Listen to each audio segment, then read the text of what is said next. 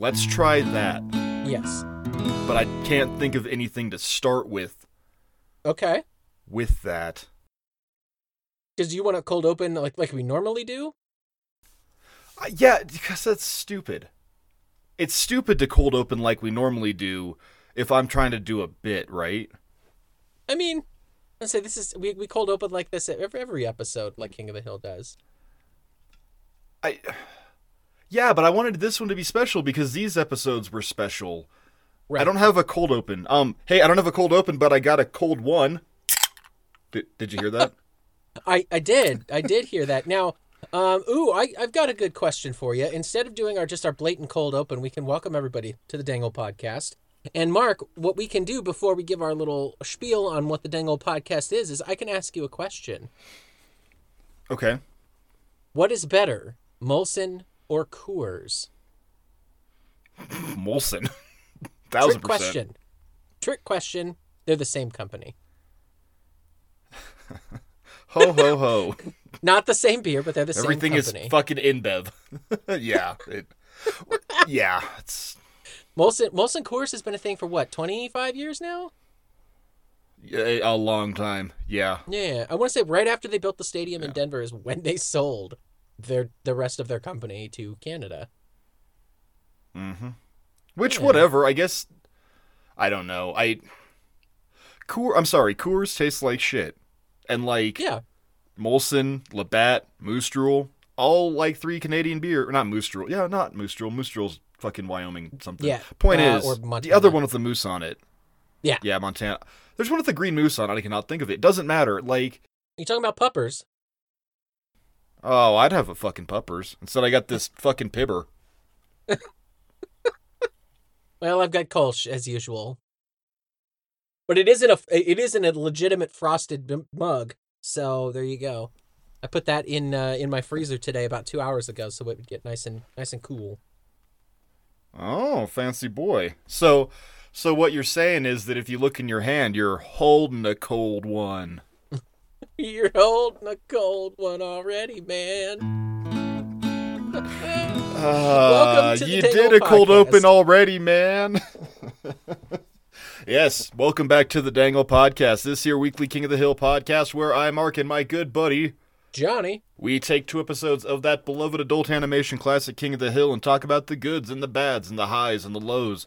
We see if it still holds up. We slap with our patented rating system. We bitch about how much we hate it, and then we talk about how sad we are that we're under our what now, John fourth episode before this project is completed.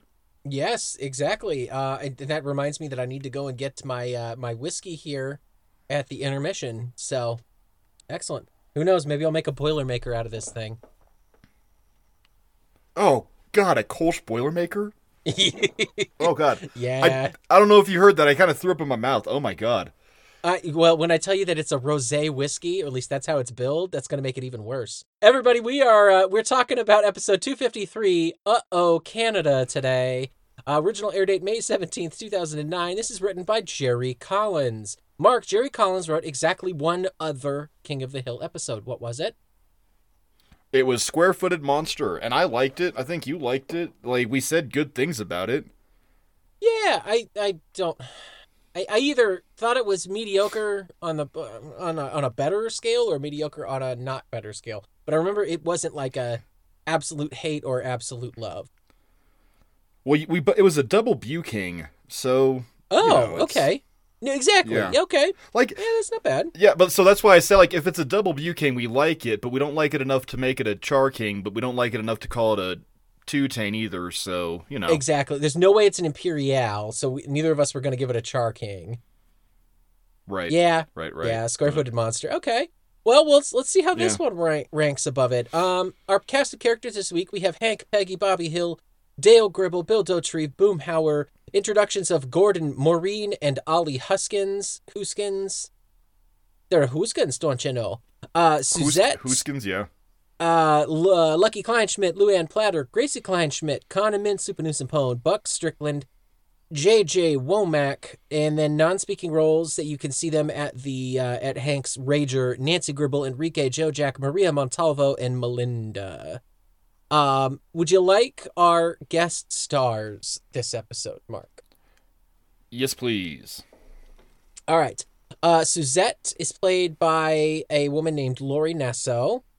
Uh, she was Okay. in like the only thing of note that I saw that she was in because she's not she's kind of on and off stuff. She's in the comedy scene. She was doing some stuff for SNL, like little bit parts. Uh, but she was involved in the Beavis and Butthead 2011 reboot as quite a few characters. She's in like half those episodes. So, uh, I thought that was kind of Okay. cool. Um, Gordon Huskins, Maureen Huskins, like they that is uh some of our our standbys. Um, it wasn't anybody of note, but JJ Womack was, and I, I he's like, he was a guy that when I pulled up his picture, I'm like, I've seen you a million times. Why do I fucking know your face? And he's like in a single episode of this and a single episode of that. Um, so look up the name Jerry Lambert, L A M B E R T. I want to see if you not recognize this guy too. But lucky you, you may not. Yeah, I don't think I do. I'm looking at his page right now. Blonde guy, square head. Yeah, looks like a skinny Philip Seymour Hoffman. A little bit, yeah, a little bit. Yeah. Uh, but he probably makes better movies. yeah. Um, J- J- Jerry Lambert. The, the reason Shots you don't fucking fired. the reason you don't know Jerry Lambert, Mark, is because when was the last time you had uh TV with ads? uh, a decade at this point. Yeah, he's the Geico guy. He's one of the Geico spokesmen. He like does back and forths with the fucking Geico lizard and shit like that. But he's been the Geico guy Oh. forever. Okay. Okay. So Okay. anyway, part of the JJ Womack, gotcha. Jerry Lambert. He's everybody. He's Arlen's best DUI attorney. He's their answer to Lionel Hutz. um, synopsis for this episode. He's he's not. Sorry, just tagging in here. He's not Ms. Liz's attorney, right?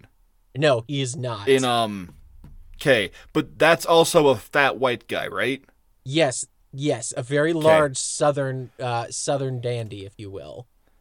Yeah, I could not remember, and I wasn't about to go look it up because this episode made me so mad that I just didn't want to give it any extra time. And I sent you my notes page. I gave it too much time, but No, it's, Um, it's good. yeah. Lots of talking points this Yeah. episode. Uh, so synopsis. And then- Boomhauer. Oh, go ahead. well, did you mention that um Phil Hendrie is uh, Gordon? no, I did not. I did not. Yeah, Uh, Phil like said, Hendrie's it's- Gordon. I, so I knew like He's always Maureen around. is somebody we've already heard. Uh, Ollie Huskins is Pamela Adlon. Like, is like okay, cool. Um, the only yeah, I, I got the two on this episode that were not series regulars at this point. Uh, synopsis: Boomhauer goes away for the summer and leaves the guys with some new neighbors. They may not be degens, but I reckon they're the nicest hosers in Arlen. Uh, A story characters Hank, Peggy, and the Huskins. Uh, B story characters Boomhauer and Suzette. Um, I'm gonna give this a full full on like it's technically tangential to A. It's a it, it is an A sub one, but it's a it's enough of its own B story that it doesn't fucking count, right? Yeah. Cool. I'm Well, I don't know. I so I had the note that I wish that when we said "uh oh Canada," that Boomhauer was the A plot, and the Hills having a bad time was the B plot. I just I when's the last time we case. saw a Boomhauer episode? Like it's been seasons, dude, since Dang Ol' Love and or Patch Boom, like a year since Patch Yeah. Boomhauer, almost like better than a year at this point. Like Yeah. And that's like four in King of the Hill Dangle podcast years. yeah, I gotta start thinking of them like dog years. One year for us is seven years for them. um. Anyway, anyway, buddy, yes. let's uh, let's get into some notes. Uh, I'm kind of afraid to ask you about your notes. I also have a shitload in here too, so we'll have to we'll have to fire on through. Hopefully, we got some that are the I- same. I say we treat this like another thing we're doing, and we kind of back and forth it at each other a little bit. You know what I mean? Deal. Yeah. because I imagine there will be plenty of overlap in here. Um, also, Patch Boomhauer came out January 20th, 2023, so literally a year ago from the day that we were recording this, minus one day. Wow. Literally, listeners, we were recording this on Monday morning, the 22nd of January, 24. Holy shit. Exactly one year. Okay, aspect ratio is still fucked. I sent you photographic evidence You of did. that, and then next episode, it was back to normal. So I, this one and the last two, I don't know. It was just those three. I don't know. It was weird. Um. Um. Okay, so I had to look something up. Um, Canada did not dismantle its navy. It still has 12 frigates, 12 coastal defense vessels, 8 patrol boats, um, 8,400 regular enlisted, and 4,100 uh, reservists. So there is a Canadian navy. No, it's not as big swinging dick as America, but what are you going to fucking do? Patrol the icebergs? It's exactly, exactly. Uh, well, speaking I mean, patrolling, that's bigger than most of my Civ games, so eh, Canada's right? doing better than I am. Uh, speaking of pa- uh, patrolling ice, uh, Mark, when did we last get a cold open? Like, I don't remember the last I don't of the Hill know. cold open. I have no idea. I was gonna like, I thought about going back and trying to look and think, but like, it, it's been, dude, it's been so long. Like, Yeah. it, it, it wouldn't be worth it. You know what I mean? It, well, yeah, I think you and I we, we go end up going all the way back. Like you and I would just be mass restarting episodes for full seasons till we found one, and then Uh-huh. we'd get upset that we spent a half an hour doing just that, fucking up our Hulu slash Plex queues respectively. Like, yeah. So I I just I know it's been a long fucking time. Um, but also, I'm also very sad that there's some continuity that got missed here. Okay. How hard would it be to use this sing- simple two word phrase to describe their outdoor set? Gatsby Collection. Gatsby Collection. Like, god damn it. It's two fucking words, and I would have been so happy. Where did the Gatsby collection come from? It's um, something with a credit card or something, right? It's, yes, it's the they end up roller just getting the derby chair? one. Roller derby. There you go. It's roller. Wow, it's, yeah, okay. it's the Arlen Roller Derby one, and the, it, uh, the Gatsby collection. And yeah, like Peggy wants to just get them. He wants to get Hank a piece every week, and she's going to use her Yeah. roller derby winnings to do so to help Luann get out of debt. Like, but come on, man, that wasn't that long ago. That's still in the zeitgeist. Just throw us our, our us like perspective or or not perspective, uh, constant watchers a bone. I want the Gatsby collection. What else you got? The Gatsby. okay, so okay, so the opening here, the guys in the hardware store. The opening here is the most King of the Hilliest opening we've had. Like I, I remember not liking this episode, and then I saw this opening, and like I was renewed with like a new sense of hope. I'm like, Yeah. look at look, they're hitting these notes though. They're they're at the hardware store. Like Hank is admiring outdoor furniture. Like, and then the guys are with them because of course they are, and they find the kegerator, and it it works so well, right? Yeah, And then the credits start, um, and then it just completely jumps the shark. Like we're suddenly back in the alley, we're all standing together, and Boomhauer goes, "Oh yeah, I'm not going to be around," and then there's a taxi there, just fucking right there waiting for him. Um, and then just from then on in, as soon as as soon as the, as soon as the episode starts proper, this episode fucking sucks. Like on my end, I'm just I'm saying I don't like it. Um, it jumps. It just I don't know. There's two acid trip flags. Why? It sure, sure. It feels like King of the Hill. I know that we've we've seen this happen before, where like they'll make a point and like they'll backtrack it with you know America the Beautiful or something. But like, it happens twice, and the second time is like literally for two cuts. Like, yeah. sorry, as as an editor, that's a waste of resources and time. like, Right.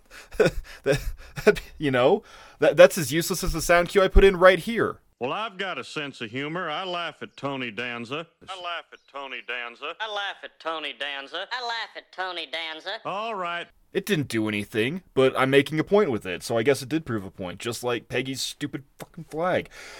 This episode. Hang If on. you don't put in fucking So- cowbell, I'm gonna be really upset. Oh, I bet I just put it in the whole time there. Yeah. and then I'm gonna track down a clip of you going boggle, boggle.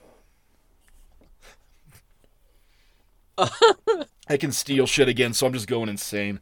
Um, this episode, this okay. So what what episode is this for us? You're but you've been keeping track of. it. It's like 120, right? Uh, for you and I, this would be Yeah, yeah, yeah, yeah. Ooh, 124.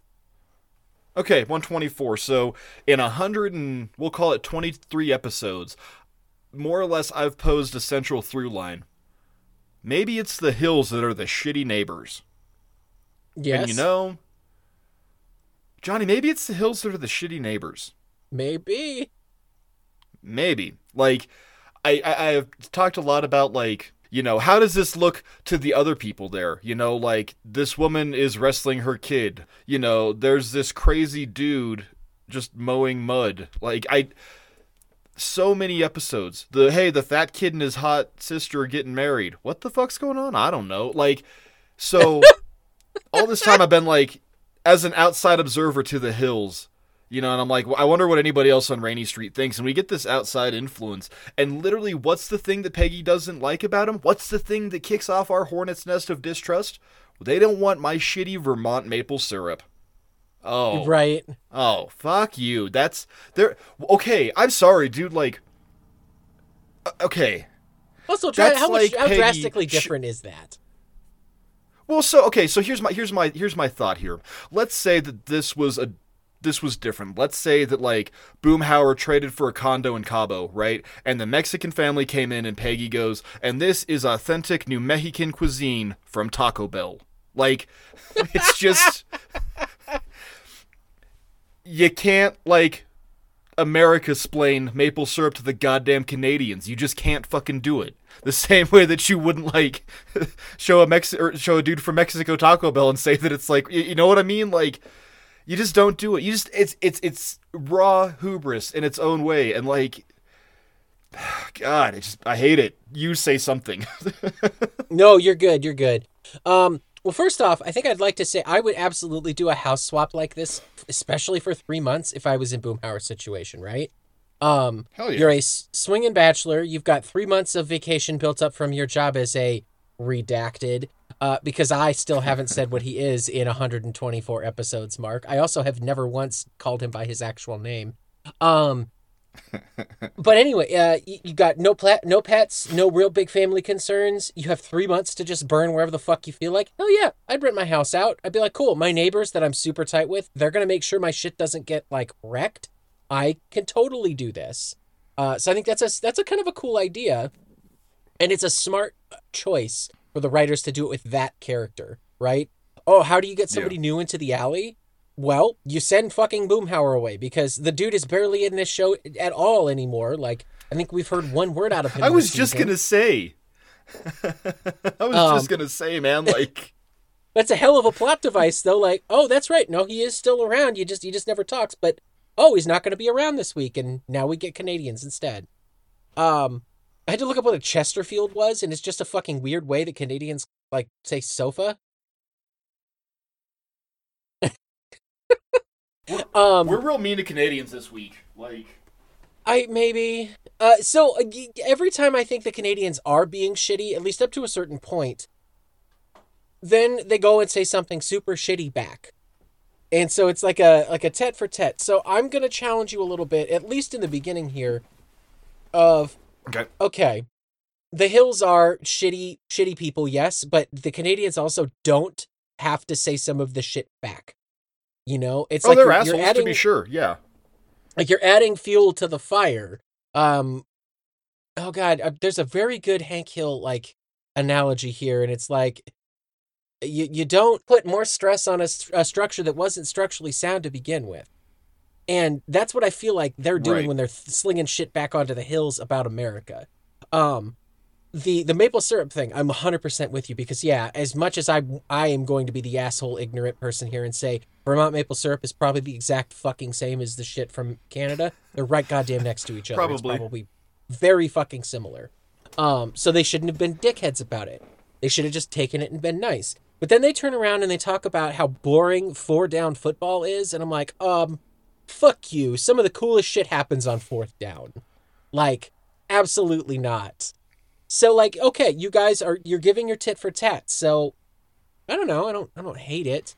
Um I guess next- like because they're taking the piss out of each other, right? But like it's an exchange, it's a give and take. I just Sorry, I totally cut you off. Keep going. I'm sorry. No, well, no. I was going to talk about how the next one is my was my opening question of Molson, Molson or Coors, which is better. But um, really, I I think if it was anybody but Hank Hill, they wouldn't take this quite so seriously.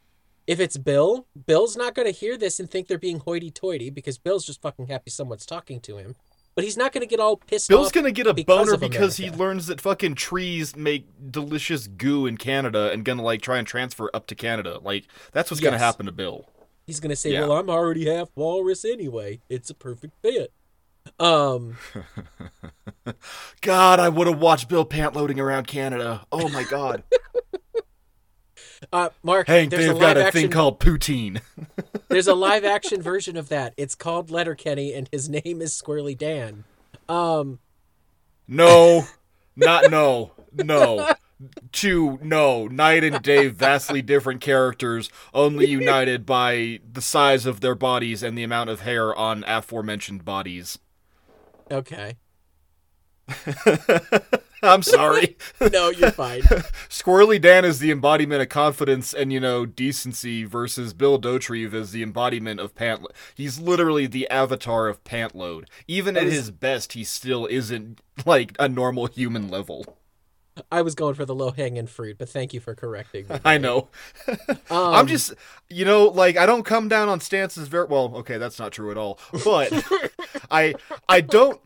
Let me rephrase this. I don't tend to uh. care about what our listeners think, but I will be goddamned if we take any heat on this show because we misrepresented Letterkenny, which almost got done. But I'm pretty sure there's like 30 Letterkenny podcasts out there at the time of recording this, so it just wouldn't true. make any sense to do that. Yeah, I'm also really I'm sad. not screaming side- into a windstorm.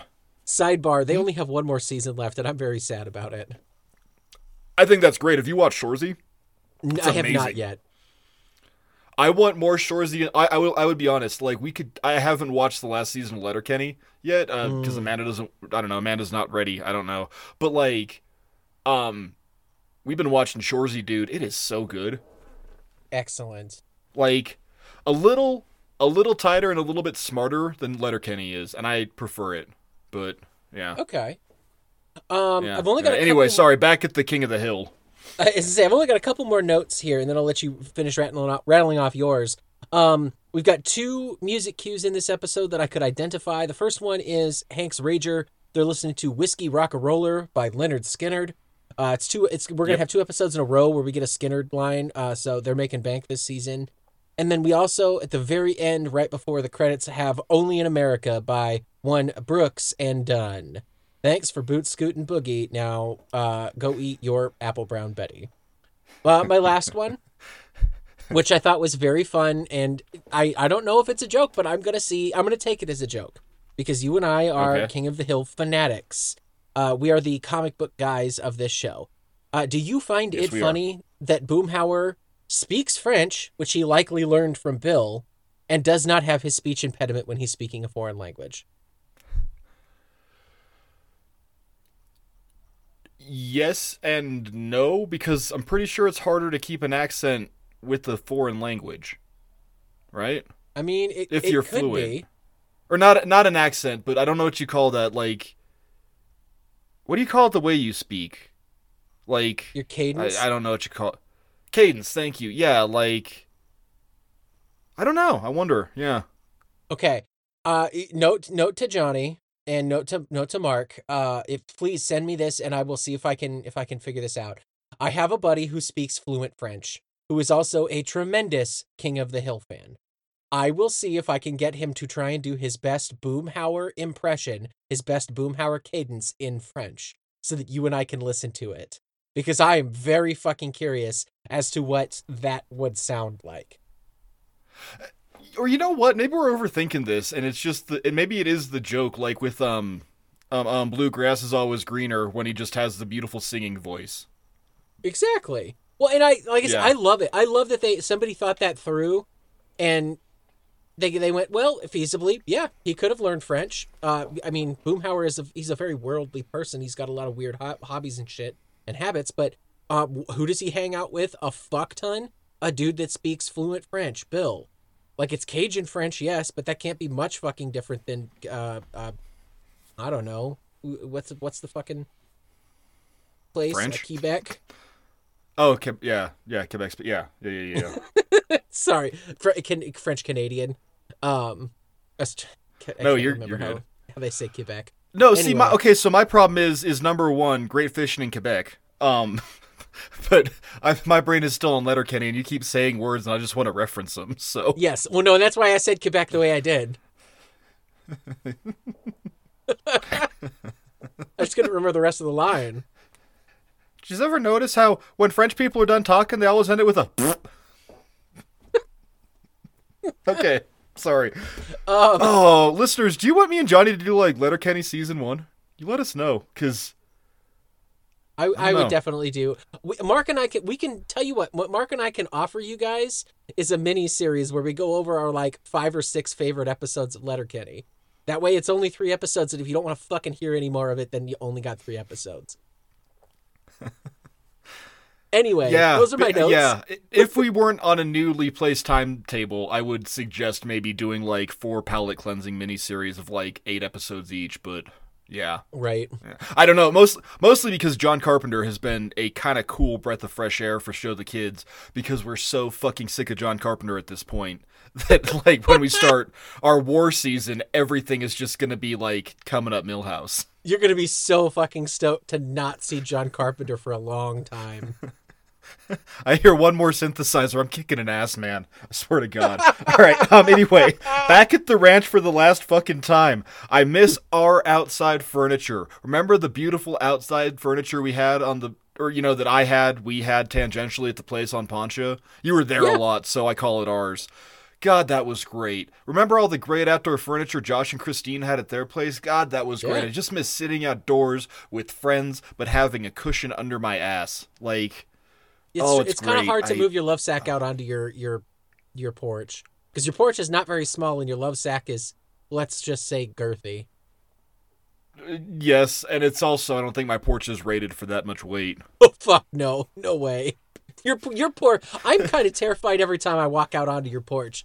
I always think it I might know. be the last step I ever take. Yeah. Yeah, yeah. it's uh it's uh sketchy. Um so finally, our outside furniture already talked about that. One of these days, when I make a logo and all our shit is together and Mark launches a website and we're getting paid for this shit, we are gonna have custom made fucking high hammock radio beer mugs. Damn it. Ooh. and we're gonna drink out of them every episode, and we're gonna drink out of them more together, and it's gonna be great. And then finally, Maureen calls Boomhauer Jeff when he shows back up. Does she?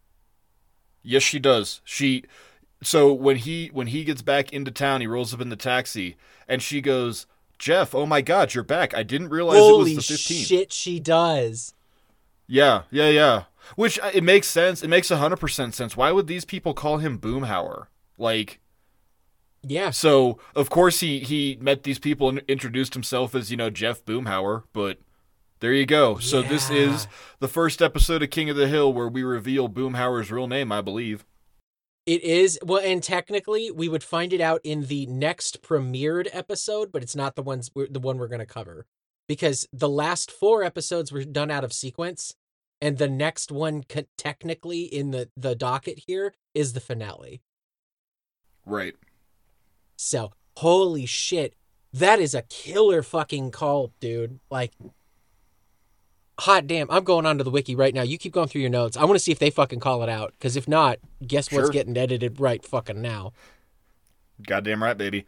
Um, you already hit it. We've got our first sound cue in seasons. You pointed out Lynyrd Skynyrd and then also Brooks and Dunn, so my job here is redundant. And um, those were the end of my notes, so I'm just gonna sit here and vamp for a minute. Um, I don't know. It would have been cooler to watch Bill be fat in Canada. I would have liked to see the entire 13th season just be this. Just Boomhauer's in Canada. He hasn't been around that much anyway. So he's up there. He comes back every couple weeks to check on the place. I don't care. Um, one episode he goes lumberjack. In one episode he thinks he sees Bigfoot. Something like that. That'd be cool to see. Yeah. Um, yeah, I don't know. So I didn't know if you were gonna like interject or if you were like busy reading there. Oh no, I'm I'm Um, they literally don't call it out and I'm call, I'm fucking writing it in now. Hell yeah. So I'm just going to keep talking. I'll probably edit most of this shit out. Um, I always wonder if I could talk for 30 minutes at a time. Just just talk Just see how long I can talk extemporaneously about anything without like stopping and going, "Hmm, I just, huh," and I know that that just happened when I did that there, but that was me citing an example. I think if I was going to talk for 30 minutes, the first thing I talk about is lake monsters, because for whatever fucking reason, they're like always just so prevalent in my brain, and I hate it. I wish that I could think about anything else. I wish I could look at a body of water and not like try and judge the like depth and possibility of a possible lake monster infestation and what type of lake monster it would be, depending on you know serpent and or water horse and or plesiosaur. But goddamn, man, like the possibilities are endless, and the mind does reel and quail at such things. I don't know. really are you done yet? I'm of- fucking sick of I'm talking. that No, was a minute thirty, and I fucking petered out. it is it is astounding that you do not have thalassophobia with as much as you fucking think about this. Yeah, I believe it. anyway, back at your notes. All right, uh, I think we're to pros and cons, and if you're done with notes, Yeah, you don't have any other ones? no, I'm I'm good. Uh, That's my yeah, that's good. Uh, I'm gonna jump into Oh my yeah, pros buddy, then. lay down them pros. Um, so let's see here. The okay, America as the world's welcome mat. Uh, Peggy's line there. I think that's a Yes. super cool sentiment to how we as a country used to present ourselves. Uh, that's the America Yes. that you and I grew up in, right? The hey, we're the land of opportunity. We're the, the everybody's melting pot. We love ha- having people come and visit us. We like being uh, the representation for the the smaller countries that don't get a fucking say in the world. Like I don't know. Maybe it's maybe it's all fucking sunshines and rainbows. That's how I remember growing up. And lately, like the last probably fifteen years or so, everybody, not just Yeah. America, every fucking country has been super xenophobic and super isolationist and very laissez-faire and like, nope, fuck you. If you didn't originate in your mother country, then we don't want you here. Like, it's just very, very interesting to see. Like this is uh, this is like a relic. This is a very good time capsule of where we were. Uh, this would have been right as Barack Obama was in office, like his first six months in office when this episode came Yeah. out. So, just it was it's Well- very very interesting. It is, and I looked it up too. Like at this time, America and Canada had friendly relations. Like Oh, I'm sure they did. I. No, n- I yeah, but like I wondered, we like were if shitty with each other. yeah, but I also I don't know. I remember like freedom fries and 9/11 and shit, and like we hated the French and decried them, and like they became like the butt of the joke in American media. And I, I don't know. I don't have time to go back and track how long we've been mean to Canadians, but like I can even tell you that like Two Wizards gets a little mean sometimes. Like we're Oh, not being yeah. mean. We're just, uh, but you know, like we're watching How I Met Your Mother, and that's supposed to be 2009. They're real mean to Robin for being Canadian. It's kind of funny. Oh, like they make the reoccurring joke that, that all. Canadians are afraid of the dark. Like, I, so my point with all this is, I wonder why we are so mean to Canada, and I don't really care because you got to pick on somebody, and if they're white, it's a lot easier to pick on them because you know making fun of Mexicans is racist. And who's our other neighbor? Yeah. Well, them. So like, you got to pick on somebody. So I guess it's all right, but like, I also want to loop back to what you're saying, like. Man, I really miss the idea that America was like the welcome mat to the world, but then also like this great experimental melting pot where like people could come from whatever for a better life and like strike out and like make that life. And yeah, it's problematic and shit, but like you know, even in the 1900s, man, like I don't know, like I, get it. The foreigners came and took all our jobs, and now we're afraid of them. But like, Yeah. there's I don't know. I forget who said it, but you know, uh, borders represent a failing of humanity. This is 2023, man. I really had hoped that like fucking 2000 buddy. years. Fuck you. I really had hoped that by this point, like, would, I don't know. I'm sorry. I'm just. I'm now. I'm just sad. Now I'm just fucking depressed. I'm just gonna drink some more beer. Give me more pros. Okay, I got more here. I got more here. Anyway, like this is a cool time capsule. Um, guys, let's go back Yeah. to that. That's good. Um, Please and thank We- you. we have a we have a consistency here that I I noticed. Um, Mark, how many how many old women has Hank gotten shitty with in the period of this this show? We have uh, Party Island. We have Mrs. Wakefield. Mrs. Wakefield. Okay, so okay, so wait, wait, wait, wait. Okay, so Party Island was like five. Yep. Wakefield Four. is six. Yeah, four. Four. Yep. Yep. Wakefield is six. Yep. Okay. Um, we have Junie Harper. Um, She's fucking old. Yeah, she counts as three Okay. because she's such a fucking bitch. Um. Yeah, Hank doesn't like old ladies. No, he really doesn't. He, He got- he doesn't like them so much. He made the when- one move. Yeah, exactly. When one can't keep up her, her yard work, does he offer to clean it up? No. He got her to move. I, that, that was so fucked up, but so on point for me. I'm like, yeah, Hank really doesn't like old women in this show. They're making that a fucking through line, and I'm into it. Um, See, I Okay. had flagged that as a con because I was like, "What a shitty thing!" Like that's so out of character for Hank. But then you're, you're right, dude. Hank just hates old women. just- like, and her not doing do the, the the lawn was like the final str- or was like the excuse to break the camel's back. Yeah, like he just doesn't do old women, man. It's that's what it is. It's that they do not mesh well with him. He liked Pops well enough, but Pops was a, like an, an old single widower. yeah. So I'm sure his Uh, my- buddies with the shut in. yeah.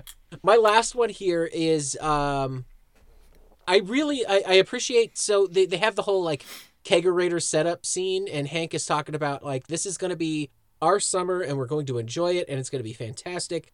And he even gives uh our, Canadian friend Boomhauer's glass. He's like, You're gonna you're gonna be our Boomhauer, you know, while he's not here, we'd be happy to have you take his place for at least uh, hold his place for him, all that sort of shit.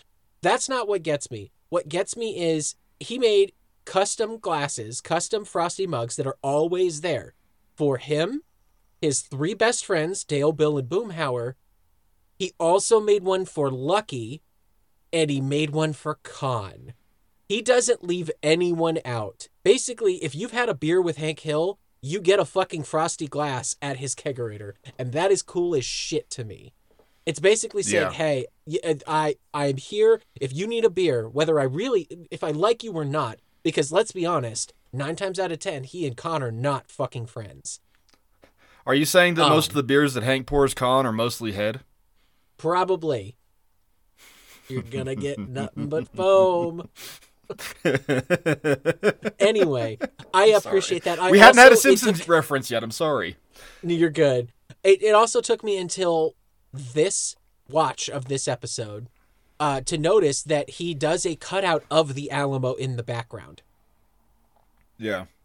I didn't. I had never noticed that. That his little like custom kegerator uh, beer bar, if you will, has got a custom Alamo cutout in the back. And I don't know if that's just for the beer or for the fact that it's Texas or for both. Because goddamn, Hank Hill would absolutely put the Alamo on his house given the opportunity. Okay.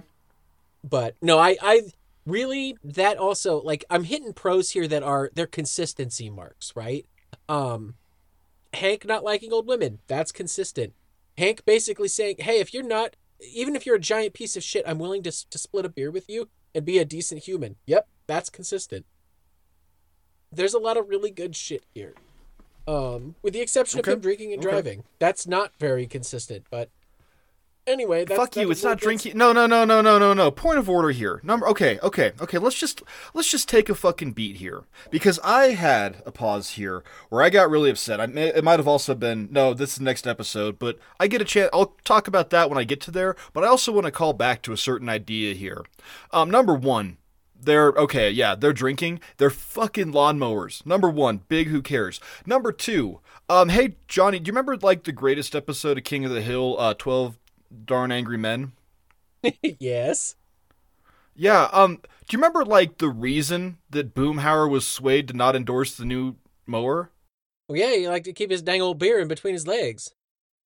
Yes, exactly. Wait, wait, wait, wait. You mean that that that, that Jeff Boomhauer, the redacted redacted, was drinking and driving on a lawnmower? Oh fuck you, it's so weak. But then so my point here is that when people say they want the reboot, this is what the reboot's gonna be. Because Hank isn't allowed to act like fucking Hank Hill anymore, and suddenly we're going to be called on all of our bullshit. And so Hank is gonna get a DUI, and Peggy's gonna get an assault charge, and Joseph is gonna get a fucking sexual harassment charge, and Dale is going to be shot under the terror or under the Patriot Act.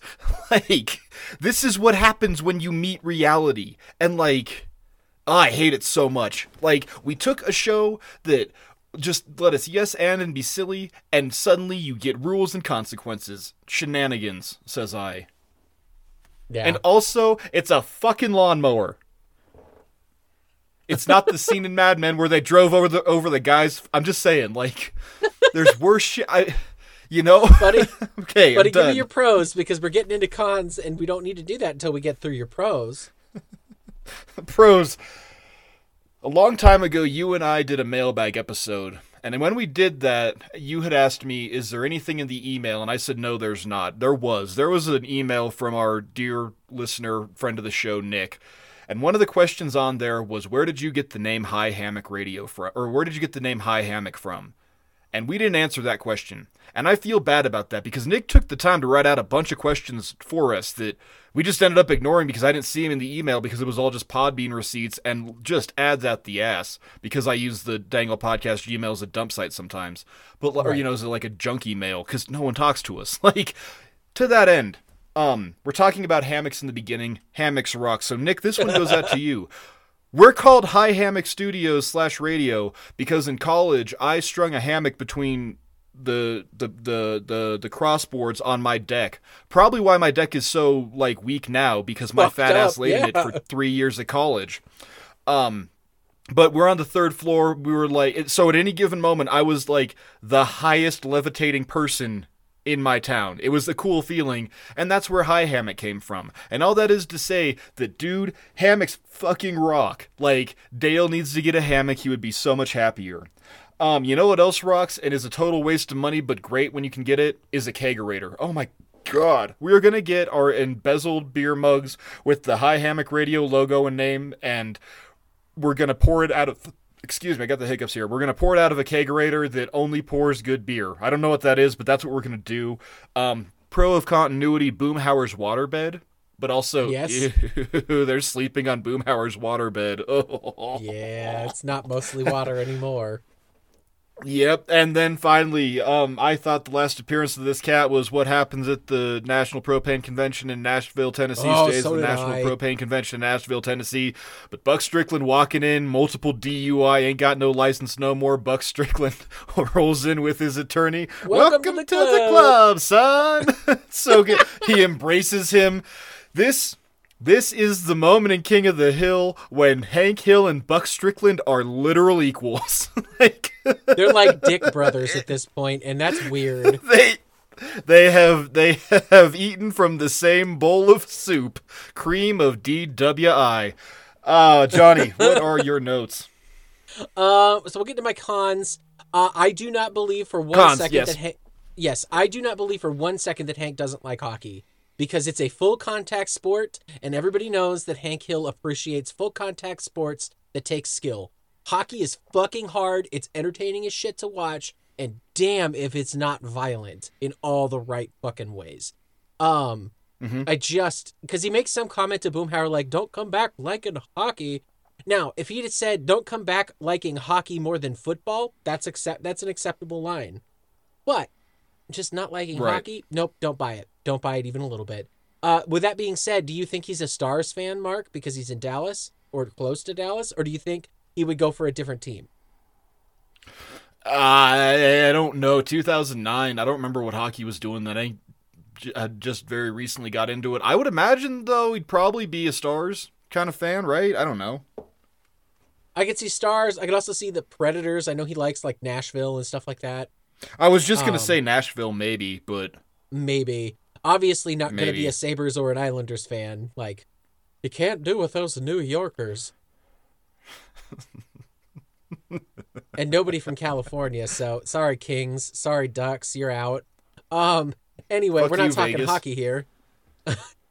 God, I'd, I'd talk some hockey, dude. Fucking Toronto's looking real good this year. I'm It's I'm in. fucking I'm dude, I only ever followed and then follow the oh my Avalanche, god, and who the was Avalanche it? are looking great. Um, goddamn, uh, did you see the fucking Bruins just beat, just kicked the shit out of them, the Canadiens, uh, nine to They kick- four, like three they days kicked the ago. shit out of they kicked the shit out of the Avalanche like 2 days ago.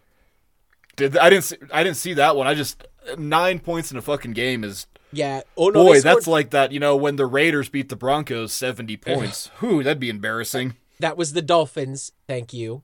The Dolphins. And no, I the know. Bruins. I just wanted to make sure you knew too. Fucker. Uh, the Bruins beat the Avs like it was like six to two or something, but one of their players had a hat trick. I'm like, God damn it!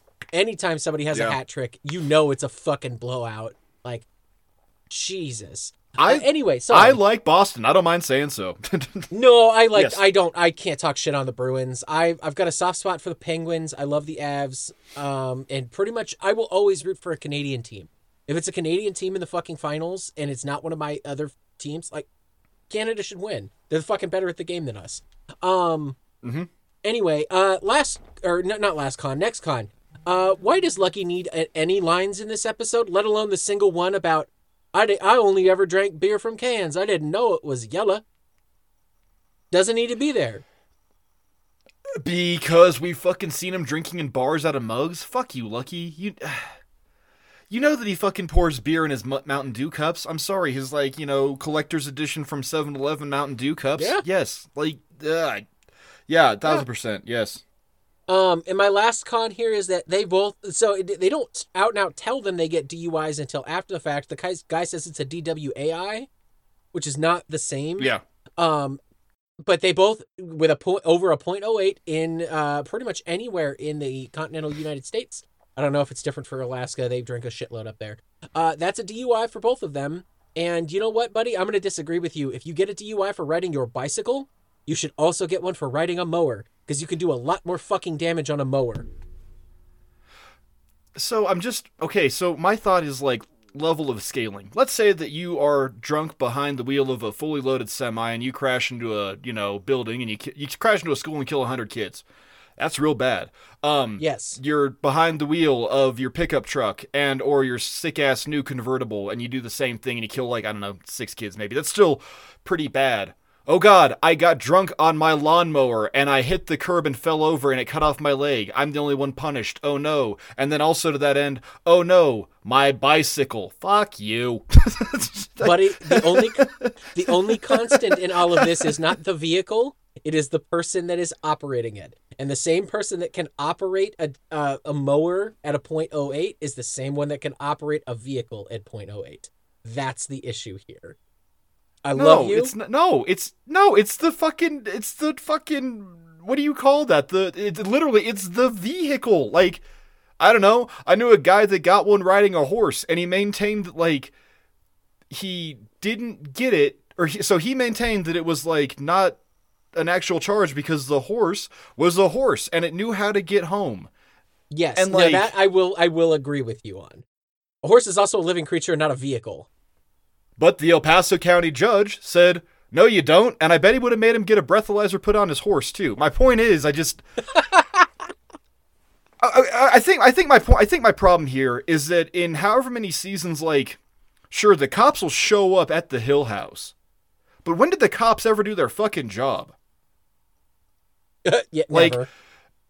You know, nobody came down on Big Willie. Maybe, maybe that's it. Maybe, maybe this is it. Maybe this officer response is literally years of crystallizing and trickling down into the like overreaction of the cops in this. I don't fucking know. I just No, you're good. That's my last. kids con, don't way. drink and drive. You know, like don't drink and drive, kids. That's the moral of the story. But also, if you want to drink a beer and mow your lawn, fucking go crazy. Well, a beer, yes. If you're gonna get .08 and fucking mow your lawn, I'm gonna have I'm gonna have issues with you because you're not gonna mow it straight. I also just point of order, man. 0.08 on fucking Alamo beer, which I got to assume is 4.2. Like, Gordon hits it when he goes, "This isn't good for much more than going to the bathroom all night, eh?" And it's like, "Hey, eh? Yeah, probably." Like, I can, I can, I can confidently tell you, in doing a month of nothing but PBR on two wizards, I have never peed more in my life, and my kidneys have never hurt more than just drinking PBR during two wizards. Like. Yeah, that would that would be, be understandable. Anyway, moving on. We're on my con. I don't know. I get what you're saying too. I just Yes. I know you're not getting shitty with me. This is my justification here, and I, I will always go to bat for the fact that if a human is .08, they shouldn't be driving anything. Not a bike, not Yeah. a mower, not a car, not a truck. Yes, a thousand percent. But also, like, it's a lawnmower. Calm down. You tell me that all the dudes at the fucking lawnmower race were sober? Shenanigans. This is this is very true. Maybe if Hank didn't have such a terrible record with Arlen PD, I know it's rigged against him. They would have let it slide. I really thought that this was a Fred Willard cop too. Sidebar. I was when that character model walked out of that I thought he- cruiser. I I, was thought was hundred percent. Yeah. Anyway, Um, what are um, your cons? couple more pros here. Oh, oh no, actually that was it. Yeah, so we're t- Oh no, wait, I'm sorry, my cons. Those are my pros and it was Buck and his DUI club. Here we go. All right, I'm just going to rattle these off because literally it's the entire half of my page. Fuck you, Peggy. Okay, that's it. Um what are they called? What's their name? It's not the Gordons. Gordon's is Gordon is the dad's name, but the family name is the Hoosiers. What's their name? Hosers? The Hoosiers. Uh, Hooskins. Huskins. Hooskins, Huskins, thank you.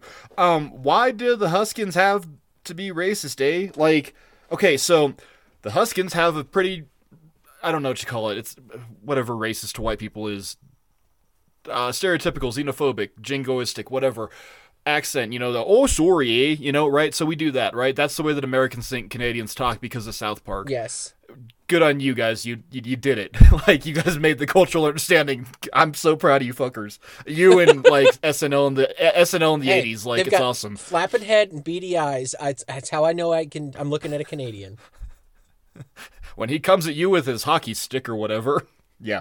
Um, so they have that accent, but their neighbor Suzette has a Quebecois accent. And like, I'm sorry, I've watched enough fucking Letterkenny to know that the French Canadians don't get down into with the English Canadians. They stay separate. Like Quebec Yes. keeps trying to secede. Like it's I understand it. I like you know provincial territory or, or provincial colonies like don't hold up. It's a thing. We we watched it happen a couple hundred years ago with Britain and America, and like it just it'll keep happening and shit. But like as we rebel and shit, I don't understand it. But like I get it. Canadians are either French or they're A. So Suzette has to be French because it'd be weird. But I also I don't know. Whatever. I I think it'd be just as funny to see her with like a super terrible like. Newfoundland accent or something, and like you can't understand her or Boomhauer. Like that'd be That would have been pretty hilarious. solid. I don't know. Anyway, um, you know that Alamo just sucks, dude. You just know that Alamo Oh, beer is be nasty. terrible. We've been talking about it for 120 whatever episodes. I've been bitching about PBR and Coors for 120 Never whatever once have. I like, wanted an Alamo. Wants to try it. Like if I was it, if I if you and I were like passing through Arlen, seeing Tenacious D on tour in Dallas, like I'd stop in Arlen and get a beer and some barbecue, sure. Like, but I don't know. Would you stop at the barbecue Um, hut? Probably Sugarfoots, but Well, okay. uh Hank and the cops. I just because the, the the initial interaction is stupid. You know what makes me mad is people who don't respect their neighbors. Oh my god. Yeah. Fuck. I don't know. Whatever. Um, I was writing as such shit. By the morning after the first night, I'm already out on this episode. I'm just. It's so jump the sharky and it's so compounding and like it's literally. He doesn't like syrup. Oh, I like football. like God, fuck you guys. Just all of it. Um, get fucked. Lucky. I never drank out of it. I didn't know beer could be yellow. Fuck you. It's the same color as your fucking teeth and your piss every morning. You Mountain Dew swilling piece of shit. Guys, Mark's a little tuned up today. Labatt's is amazing beer. I'd fucking stab somebody to get it consistently.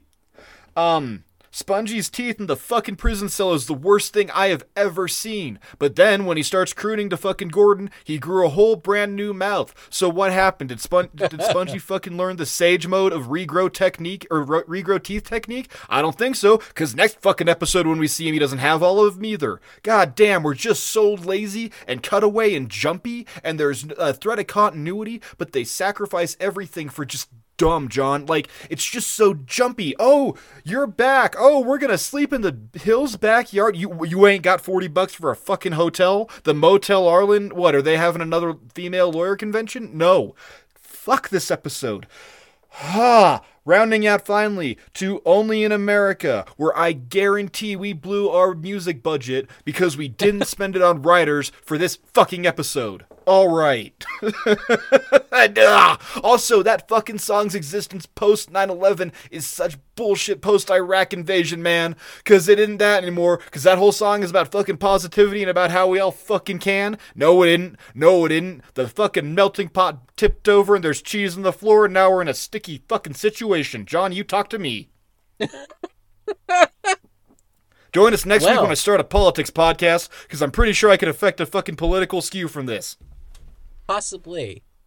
Uh, well, we are to our favorite moments, but before we do that, I would just like to say I saw something on the uh, the wiki today as I was doing some research, that I think is worth addressing. Right, season Okay. thirteen is our season of wrapping shit up, and Yes. the, what I saw on the wiki that is never officially addressed, but probably because this was supposed to be like two episodes before the fucking end of the series, is that Suzette is in fact now going to be Boomhauer's actual steady girlfriend, the one he settles down with. And I think you can Really? make a good argument for this. I think you can. And here's my here's my argument for it, Mark. Boomhauer is known for his wines, dines, get the fuck out of my house the next day. I'm going to avoid the ice cream lady as much as I can. He does that with all but maybe what, two women in this show? The one he pines after and the one that he's always pined after that almost marries his brother. Yeah. He doesn't Yeah, Catherine. he doesn't yeah, he doesn't pursue anything longer than uh let's say a week unless it's something he is real serious about. And the two times we've seen him be real serious, he, he's asked one of them he asked Mima for his ring. The other one he sabotaged right, his right. brother's wedding, but not really. That was Hank. Dang old Hank loves hookers, man. Um Love hookers.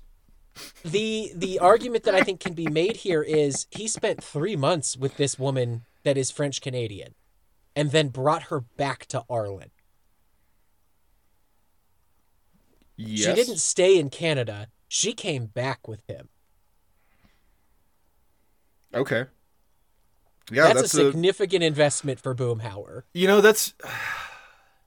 You're right because there's that last scene when they're like, you know, together the last night, and they're speaking French to each other. Yeah, it's. Hmm.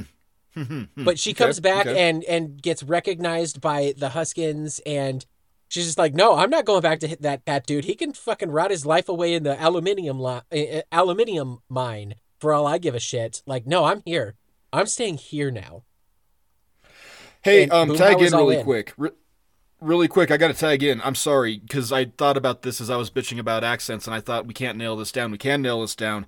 Um, Canada produces about 200 million tons of aluminum a year, and a bulk of the aluminum mines in Canada are in Quebec. So that's why Suzette has the French Canadian accent because it is in fact Quebec. Assuming. So anyway, yes. But anyway, so I I just I wanted to make that kind of a thing of this is a great way to wrap up Boomhauer's story, right? Like if you, if we really want to go a step further and and invest in this, we can say, yep, Boomhauer found his his uh, future wife or at least future partner long term in Suzette while he was up in Canada. He brought her back with him. She's going to hang out with him and that's where his story is going to end. Yeah. she'll eventually be a, Yeah. a, a part of of the alley with everybody else who knows she'll have really cool meaningful conversations with bill they'll have really cute inside jokes that nobody else in the fucking alley but her bill and boomhauer Aw. get because they all speak fucking french like Oh, I love that. right like we're gonna have some cool shit with there and i really i guys if we're if we're Oh, talking we're gonna get a cool reboot episode where Peggy tries to speak French to her. Oh my god. yeah so Sorry, Anyway. I totally just talked over you. Yeah. No, no, no. You're good. You're good. Fuck. Anyway, I just I wanted to. I thought that was a really cool. I don't find very cool things on the wiki very often, but I love that idea that Suzette is the last, the last like quote unquote conquest of Boomhauer, and the one that really kind of like turns him around and goes, "No, this is what you needed. You needed to get away from Arlen for a minute and go and just experience what what life is like with somebody else." Just being fucking weird and free and doing your own shit in Canada for a couple of months to see what you're Mhm. missing. And Mhm. fuck, he brought her back with him.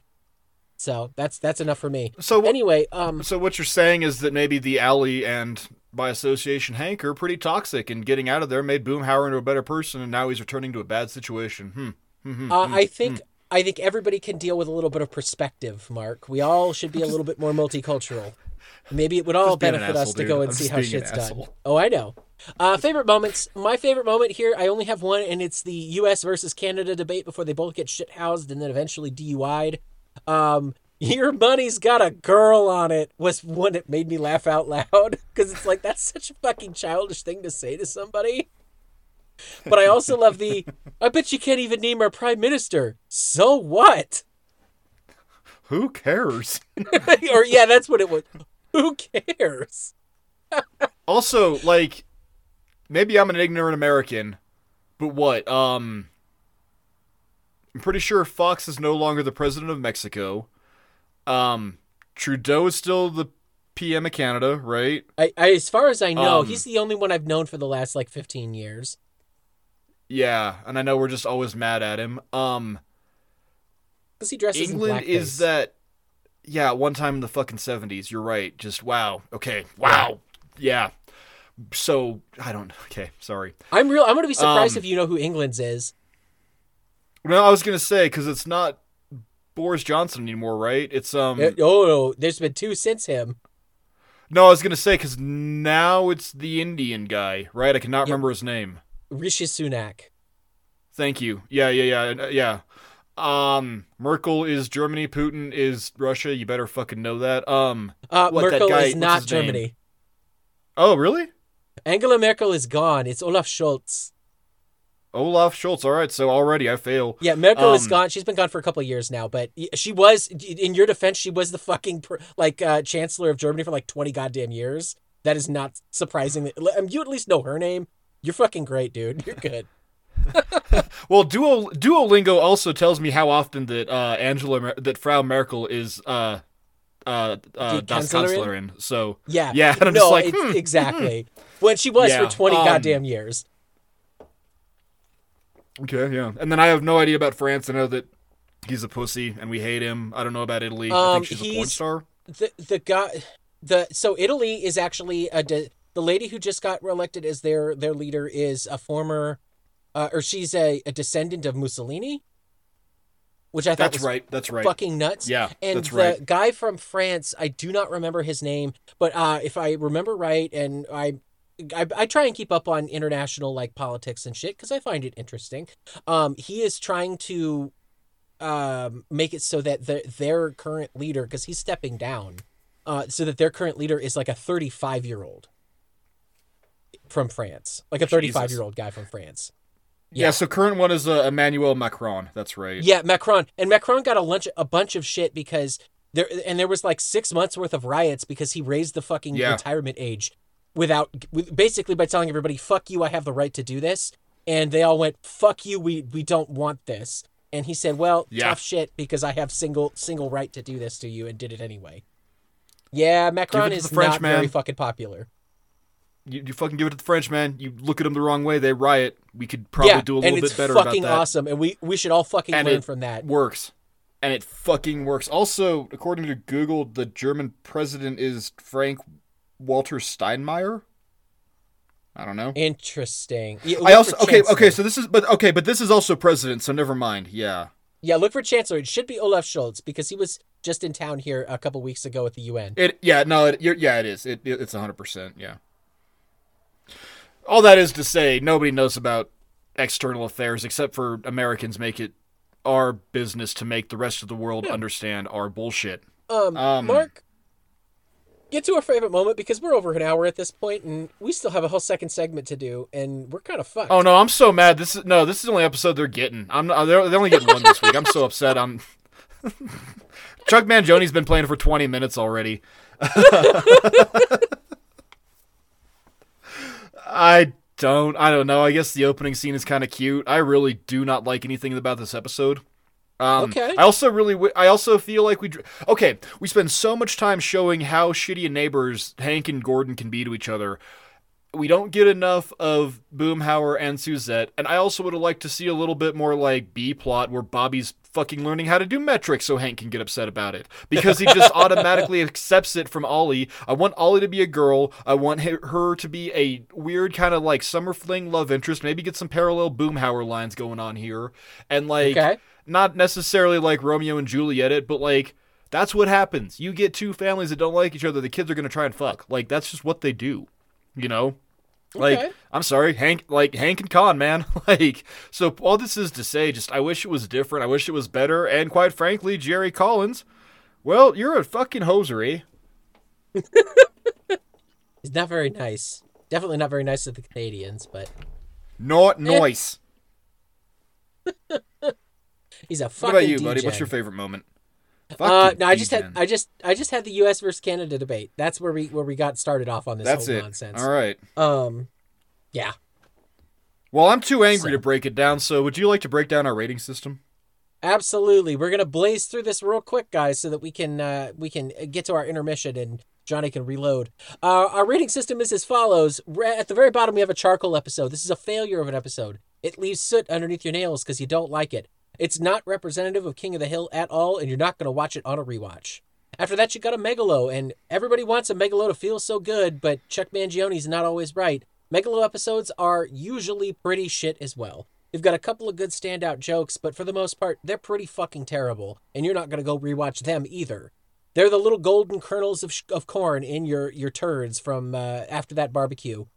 After that, you got your butane, and butane's a bastard gas, and a butane episode is uh, just that. You hate to love it, you love to hate it. Uh, butanes are middle of the road average episodes of King of the Hill. There's a lot of them out there. This is watchable TV. And by watchable, I define that as you can dick around on your phone and kind of look up every couple of minutes and go, oh, that's right, I am still watching TV and get reabsorbed into it.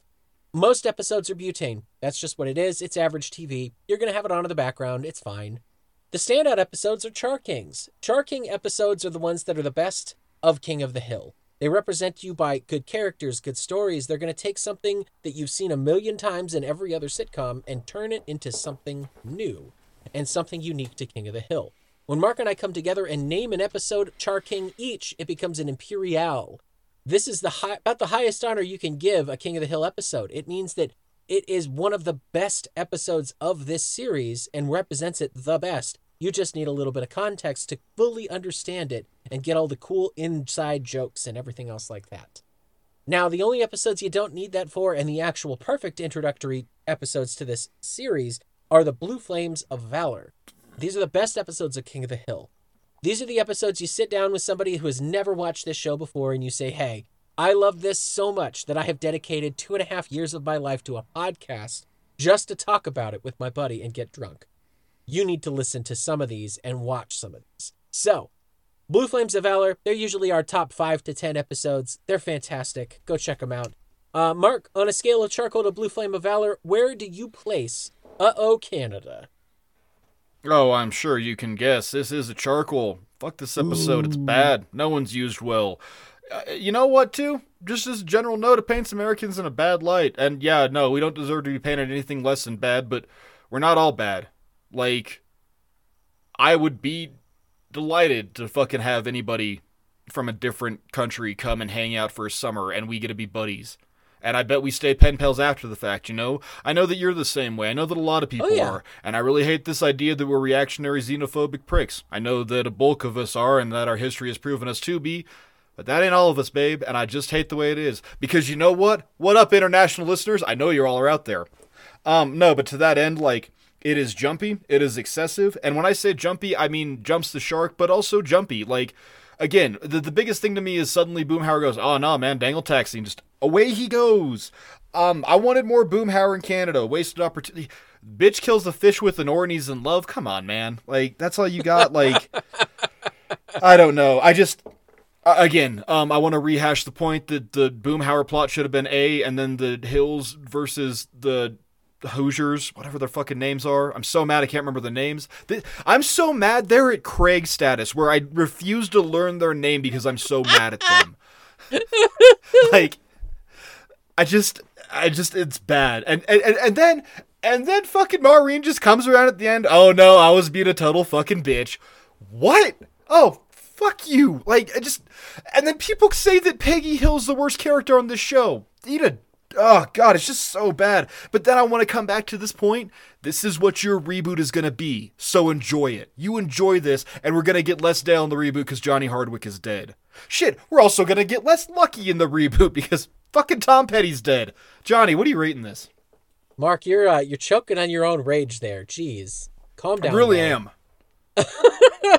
Uh, I Ah, gave God. I, I gave Uh Oh Canada a Bew King. Uh, I like this episode. I thought it was very fun. It's definitely out of place for some of the characters, but I think there's a pretty decent tit for tat back and forth. Um, at the time, yeah, this is a shitty representation of what Americans are because we're not this that we're not that way in 2009. Unfortunately, this episode ages almost too well because we kind of are that way now. Um, a lot of us are. Not all of us, like you had mentioned, there's there's a chunk of us that are. Not all of us are. But um, this episode, though, like it nearly wears out its welcome. They lean on the the anti-Canada, anti-U.S. rhetoric, like that kind of interaction, almost too much by the end of it, and so it gets kind of weary to me. But overall, I, I would absolutely watch this episode again. I was kind of pleasantly surprised. I thought I was going to hate it, Hmm. and the last time I watched this episode, I'd never watched a single episode of Letterkenny, and guys, that's where a lot of my Canadian reference comes from. That and the Trailer Park Boys. Um, so probably not the best, but fuck, dude, I'd still probably rather live in Canada than most other places at, at this point. Um, so no, I I'm I'm gonna I'm pretty solid here with a King. I I don't blame you for hating it uh as a charcoal. I can see why it sets you off. You defended yourself beautifully here. Um that being said, this is this is a very fun, like interesting intersection of you and I that I don't feel like we've had in a while, where one of us really Yeah. likes an episode, the other one just fucking hates it. Well, so I was kind of thinking the same thing, but just looking back here, you Bu Kinged Born Again on the Fourth of July. I megaload it. Okay. Um, yeah, I guess you're right. It has been a. mi- I don't know. We are more opposed this season. Like I charcoaled Bad News Bills, and you butaned it. Um, Okay. Yeah, so we are more opposed. This it, it is weird to me though because like last season, I think you're happier this season. Because like oh, I definitely you am. make you megaload uh, behind closed doors. I char kinged it. Um. Yeah, but you know what too is you and I are usually pretty close to each other. You We butaned accidental terrorist. I charcoaled it. Death picks I and think- you bu kinged. I charcoaled. So yeah, I think it's right now. I think we're literally down to like matter of asshole opinions about King of the Hill, and that's what's So because I eh, know that we're at this point rating it based on personal aspects. I think more than yeah, anything. no, you you and I started this project because you wanted to find out when it was in King of the Hill that you fell off and you couldn't fucking watch it anymore. And if I'm being completely honest, it might be this season because you do not give out charcoals very often, and you've given out what two or three this season. This might Yeah. be the one where it's like if you don't absolutely love an episode, then it's it's in the shitter. It's a megalo or a charcoal for you. But two, like we've gotten three Imperials just this season, which is the most that's we've had point. since. Yeah, I just I don't know. It's such high highs and such low lows, I guess. Yeah. Which is good. I guess I would be really mad if all thirty fucking episodes of season thirteen were great. You know, like they can't all be good. That just means that that just means that they're doing like fan service or something to like. I don't know. I'm looking forward to the future, but anyway, our future right now is the boy can't help it. Unless you got anything else to say about it. No, I do not. Let's uh, let's let's move on over to that one. Uh, I, let's hopefully let's hopefully we don't have another hour and fifteen minutes to talk about that. Fuck, I don't know if I can handle it. My throat might go bad. My my notes are much smaller this time. That's what she said. Your notes are small. I'm recording. God, that is just awful. I'm reco- I'm I've been recording. Sorry. That is Yeah, no, you're good. Good. No, it's, God. I'll, I'll that is like somebody just took a. Mark, what is the best way to describe Okay, so this is your like commemorative like Yes. countdown of whiskeys for the last four episodes of Dang or last five episodes of Dangle podcast. This is whiskey number four. What delicious yes. thing are you drinking? Uh, this is a rosé rye from the same company. So, so it's German whiskey, and like, what's what's the most polite way to say it tastes like somebody like the best? So if you've got testicles, right? And one Yeah. of these testicles happens to be peat flavored, and one of them happens to be potpourri flavored. And then you dunk them in my Oh. mouth with a shot of like bourbon. That's what I've got right now. I think that's okay. So, yeah, so so bourbon. You said it was rosé, right? It yeah. Yeah, I'm pretty sure that the move you just described, where you paint your balls with different flavors, is called a rusty venture. I don't. I don't know. That's what I've heard anyway. Oh. I don't know. Oh man, I might have to Ah. do some more research into that. Yeah, get to looking. I've, I've I've also heard it's like eight other things though, so I have no fucking clue. Anyway, next I guess I'm still on PBR. Um, next episode, the boy can't help it. Jonny. Yeah, we- let's. We've got an original air date. Uh, Mark, we're zapping to the future here. Uh, we're going from May to September, September 13th, 2009. Written by Dan McGrath. Where did we last see Mr. McGrath? A bill full of dollars, and it wasn't good. No, no, it was not. Uh, cast of characters for The Boy Can't Help It. We have Hank, Peggy, Bobby Hill, Dale Gribble, and I'm gonna say his full name because hot damn, did we did fucking qualify it last episode that we get to say it now. Jeff Boomhauer, Bill Dauterive, Kahn Souphanousinphone, Decca, Terry, Bethany, Joseph Gribble, Clark Peters, Stuart Dooley, Ramon Alejandro, Spongy, Randall, Randall's friend, Acne Pete, the voice of fucking Carl Moss, and a non speaking role, sh- ashamed to, to say it's a non speaking role here, of Connie Souphanousinphone. what? Yeah, what's Lauren Tom doing? Because she's still being Minh, but we haven't seen Connie like. God, I, No. dude, I don't think we've seen her yet this season. I don't think we have like in any capacity at all. Like, yeah. No, and maybe once in season twelve. I am. It's in. It's in my notes. It's in my notes. Synopsis Okay. here. Cool. Cool. Uh, Bobby finds some new lady friends, and the guys run out of projects, so they try helping out a member of their community.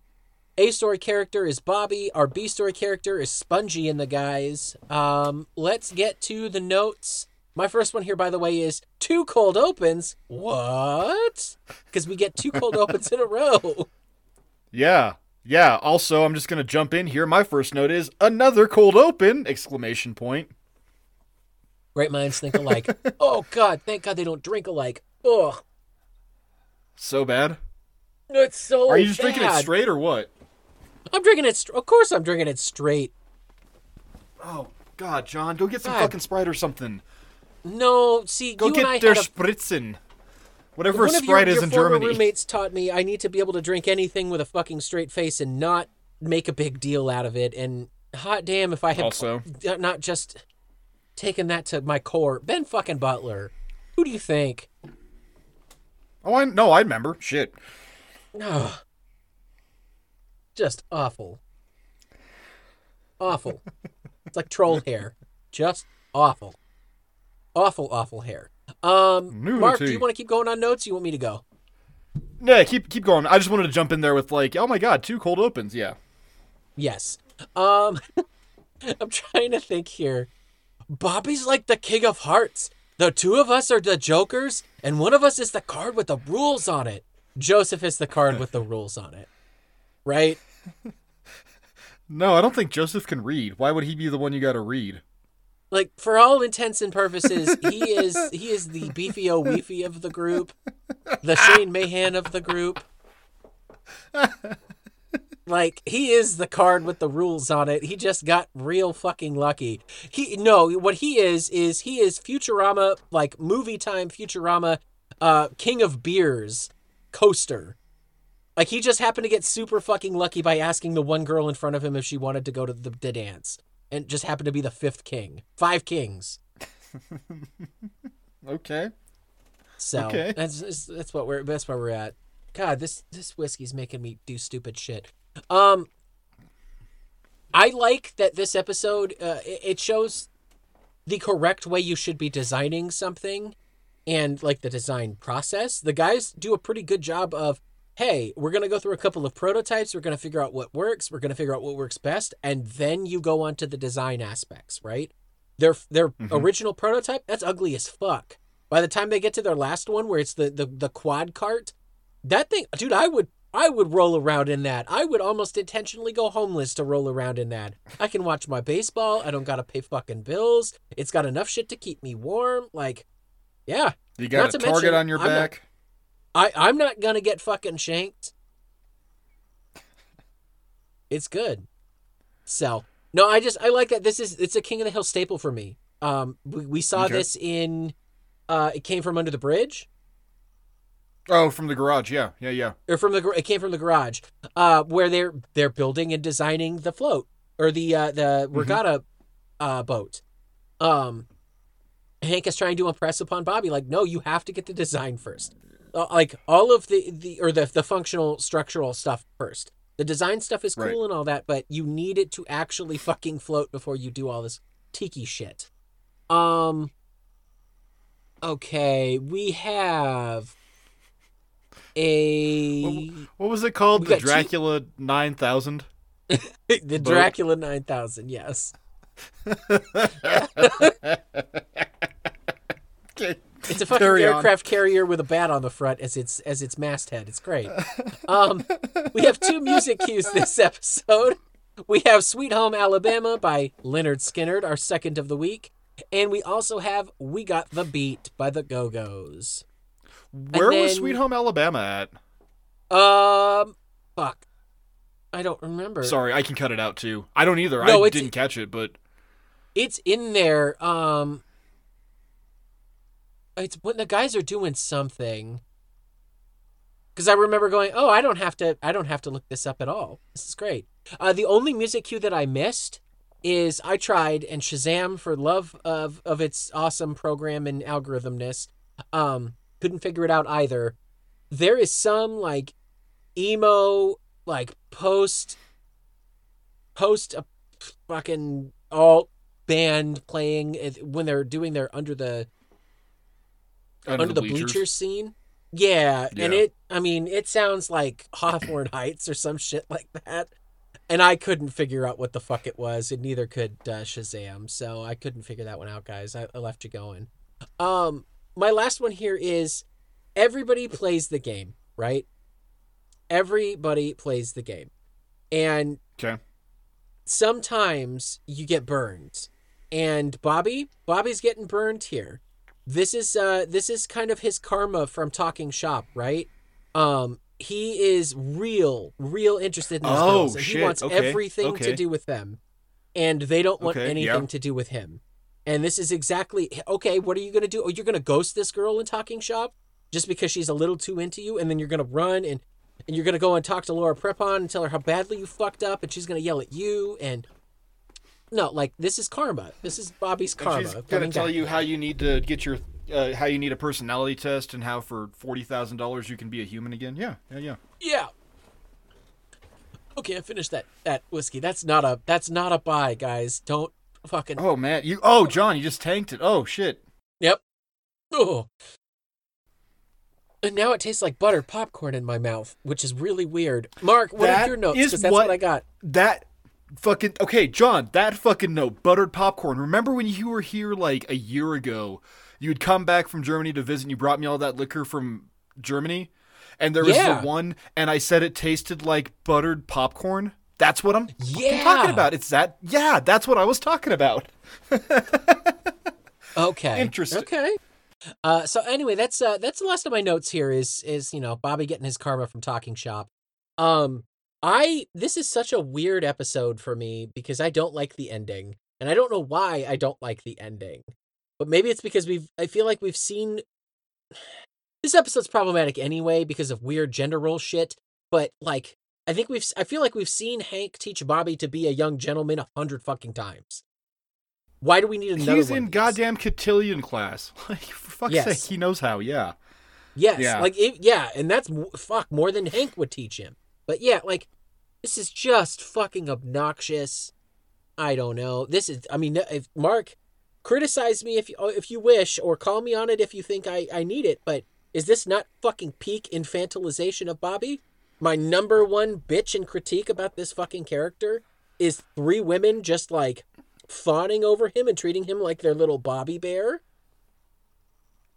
So, yes, kind of, but that's the problem, so it's okay. We're not saying this is good behavior. Like, Hank sees it and instantly flags it. Like, and you're right, there's problematic.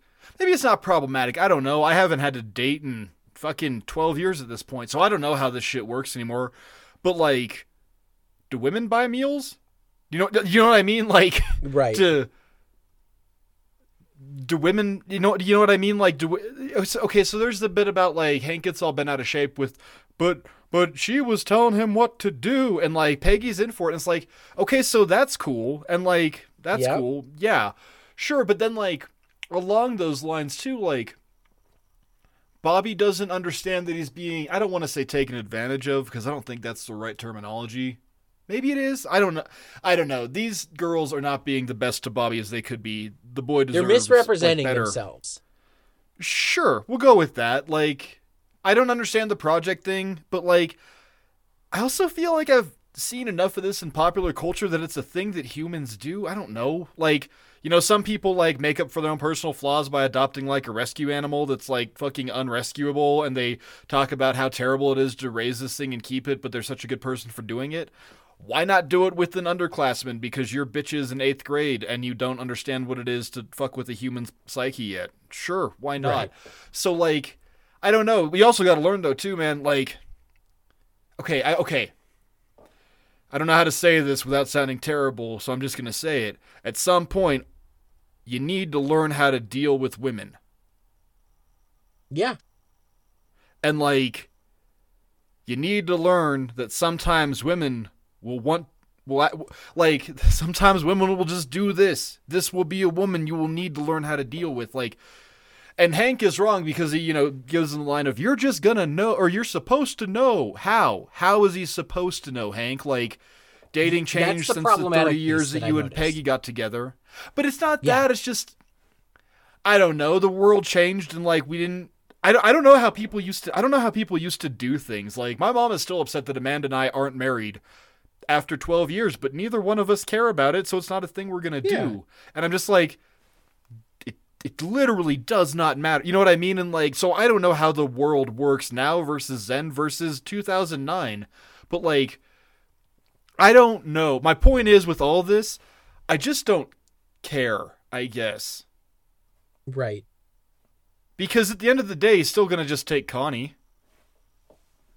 Right. And quite frankly, I take Lauren Tom's not appearing in this episode as her consent because she didn't say no, I'm not going with Bobby. So there you go.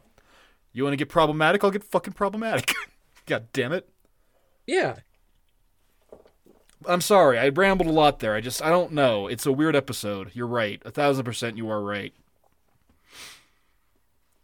So yeah, it's. I mean, it's it's just it's interesting to me. Um, what what do you got for notes here, or did we already go? You already blaze through those. Um, yeah, so my notes, John. Um, another cold open, ha ha ha. We already talked about it. We did we did our open for this episode that way. I hope it comes across with me editing it that way, but that's what we did, listeners. Did you like it? Tell me that you hate me in the comments. Um, having spent about three years of my life schlepping carts around, I can tell you that there's no easy way to do it, but uh, Spongy's method of like kind of like a a a, a a wagon team is kind of going to work. It'll work. Yeah, that kind of works. But like, I can also tell you that you need to have between three and ten, and there's always zero turning radius. So I don't know. um, there's a poster in the background at the school. This tells you how much I cared about this episode because I just, it was hard to watch too. Right? This was a hard to watch episode. A little bit, yeah. Okay, cool. I, I think maybe I don't know. So I'm also just sick of seeing Bobby and Joseph like doing stupid shit in school. Like, but I don't know. I just because none of them have been good lately, and I'm just you see them in school and you just know you're in for a dumb time. Um. So in there's a poster in the background, and there's a chess piece behind a Canadian flag, and I Oh, wonder I if this is like a too. Yeah, and so I had this thought, and I was like, "What is this?" And I don't. It might be a queen. I, I can't tell what. Pe- I don't remember what piece it is. But then I had the thought: Is it Bishop? Is this an X Men re- reference? Is Bishop an X Men from Canada? I don't know. I think I'm reading too much into it. I just thought it was a cool background gag or whatever. Um. Also, there the the what is it? The church, the uh, Lady of the or Our Lady of the Valley. Uh, they're having a bake sale, so we better go to that. Um, we blew the animation budget this week on Bobby's depression leaf on the bench. Like he's sitting there and like the leaves are just like falling all around him and he's all sad and like it's really pretty animation. It looks really good. Okay. Um, and I think we got a missed opportunity for a callback here. Jonny, there's no reason why and therefore how come we don't see the high schoolers from uh uh Kidney Boy and Hamster Girl a love story appear in this as the bad kids under the bleachers. Agreed. Just a couple of them, just a handful, just a handful. Like Marie, Marie could be there. This season, we are spending time just recycling old character animations so that you and I 20 years in the future can go, "Oh shit, look what they did there. That was really cool. I was glad to see them." So why not? Why not Marie? Why not the kid? Why not Conklin? Ah! Like Conklin. Yes, no, exactly. I don't. I don't remember how long ago Kidney Boy and Hamster Girl was. What was that season? Four? decades. Give me Three. 20 seconds I can pull it up, yeah. I think 7, Please, but yeah. that up. Um, because I know that Okay, he it listens not- and it's one of his all-time favorite jokes. I just have to tell you, Mark, he's a squatter. he's That's a my buddy Orden. Uh, Kidney Boy and Hamster Girl was the season 5 closer. Okay. Also, Okay. point of order, it was written by Garland Testa, you butane, I megaloaded. And now I think that I was too mean to fucking Kidney Boy and Hamster Girl. I mean, everything looks prettier once you're in season 13. Let's just say that. You lament A- a new for challenge, what you John. fucking lost in five. A new challenge. We rewatched King of the Hill a second time, and then in season one, when we're all shitty about animation, you go, fuck you, you know how bad this gets, and I go, oh yeah, you're right. Cherish the good times. and then maybe Oh, this man. time Mike Judge will pay attention to us. Yeah, maybe, maybe. All right, I'm getting into my pros here. You done with your notes? Oh yeah, please do. I've been talking for, this is a 20 minute recording, I've been talking for like 23 of them, yeah. Yeah, there you go. Um, so Joseph finally got his yes without being overly creepy. This is uh once again, um, this is our final season of of we want to see people actually like hit peaks, hit their milestones, all that sort of shit. Joseph finally got a girl without being fucking weird and creepy and sniffing her hair or telling her like how shiny her braces are and shit. Joseph just Or being her. related to her. Yeah. Uh, yeah, being related. Exact. You know, all that shit. He just fucking asked her, and he finally got his yes, and it's not Charisse, which is kind of a sad thing because I like Charisse. She's a stone cold fox. But I like that. I like that Joseph is finally just like, he's getting a win. I liked seeing Joseph get a win over Bobby in this field because Bobby very much overtakes him most of the time. Um, Yes. I'm gonna call out for pros that I I really like Bobby's sport coat jacket outfit that he they put him in. That's a really cool Uh-huh. character design for him. Uh, it was it's that like lime green sport jacket. I no, is the jacket lime green or is No, it's tan. Green? No, it's tan and his jacket and his shirt is orange. Is that what it is? I'm also colorblind, so don't ask me. It might have No, been. his- oh, no, you're there's right. no So fucking his- way it was. There's no fucking way it's lime green. Yeah. his jacket is like a lime green. You just see it as tan. Uh, and but his Oh, shirt is really? orange. Yeah, that's the one though. oh no, It's cool, it's buddy. worse it's than cool. I thought. it's cool. Uh, anyway, I thought that was a really it's a really fun fit. Um, when I think of of Don Juan Playboy guy with a large sport jacket on, I think very 80s colors, and it's very 80s colors that they're do- giving to Bobby. I'm like, okay, this is fucking cool. Um, this is a great episode to show to somebody if you ever need to start a conversation about gender role, because Hank does not fucking get it for a long time, and you can just say, look how fucking frustrating this is because Bobby is just being a normal kid. He just wants to have friends. He thinks that he is getting girlfriends out of this. But Hank is going, No, you're not acting like a boy. This is how as a boy is supposed to act. He's forcing these like old, archaic, like super things on it. And then Peggy calls him out on it. And is like, No, that's not how things work anymore. You need to stop freaking the fuck out that he got on the back of a bike seat. But Um, until the end, when she goes, "No, no, it's wrong," call his ass out. yeah. Because up to I a think to a point, I what it think I think to a point it works. I think to a point it's supposed to work. I think to a point like Peggy isn't wrong when she goes, "No, this is how things are supposed to be, Hank." Like, yes. because I don't. Okay, so like I don't know that Hank is wrong. That like some of it is. Ma- I don't know. Like Well, and that's why I said this I don't is a know. good place to well, so so even even now, like so okay, but so even even now, like just so just like baseline, even now, I prefer for Amanda to make the decisions. Don't ask me what I want to do. You tell me what you want for dinner. You tell me where you want to go. I'll buy it. That's cool, but like. I just I guess I don't understand all of them, but I understand some of them because like I will still typically staunchly pay for the woman's whatever And I don't care who it is. I just do. Actually, I will just staunchly pay for whoever's whatever. Never mind. Strike that from the record. I buy everybody's shit because I'm an idiot and want people to You like do. Me. Never mind. Uh, it's you, How you and I are the frustrating was way, Kansas buddy. City to you? Yeah, yeah, yeah. You and I were the same fucking. We're the same way. I try you. You So I don't know. I- rotten when I come to visit you. Like well, I I, try love you. and Need make a up reason for you to stick ways, around. but You know.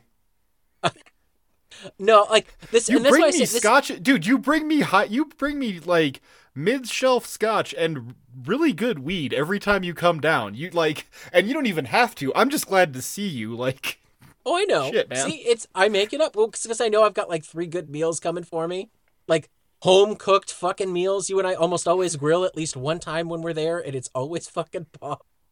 Anyway, um, no, anyway, so the- sorry. yeah. the, the point I want to make is that this isn't this isn't the best ex- explanation of gender role, but this is a very good episode to show to somebody who doesn't quite understand what the fucking problem is. And it's like, cool. Have you ever known anybody like have you ever just wanted to hang out with a couple of girls instead? What would you think if your dad came up to you like Hank did and said, "That's not supposed to be how this is. You need to act like a man."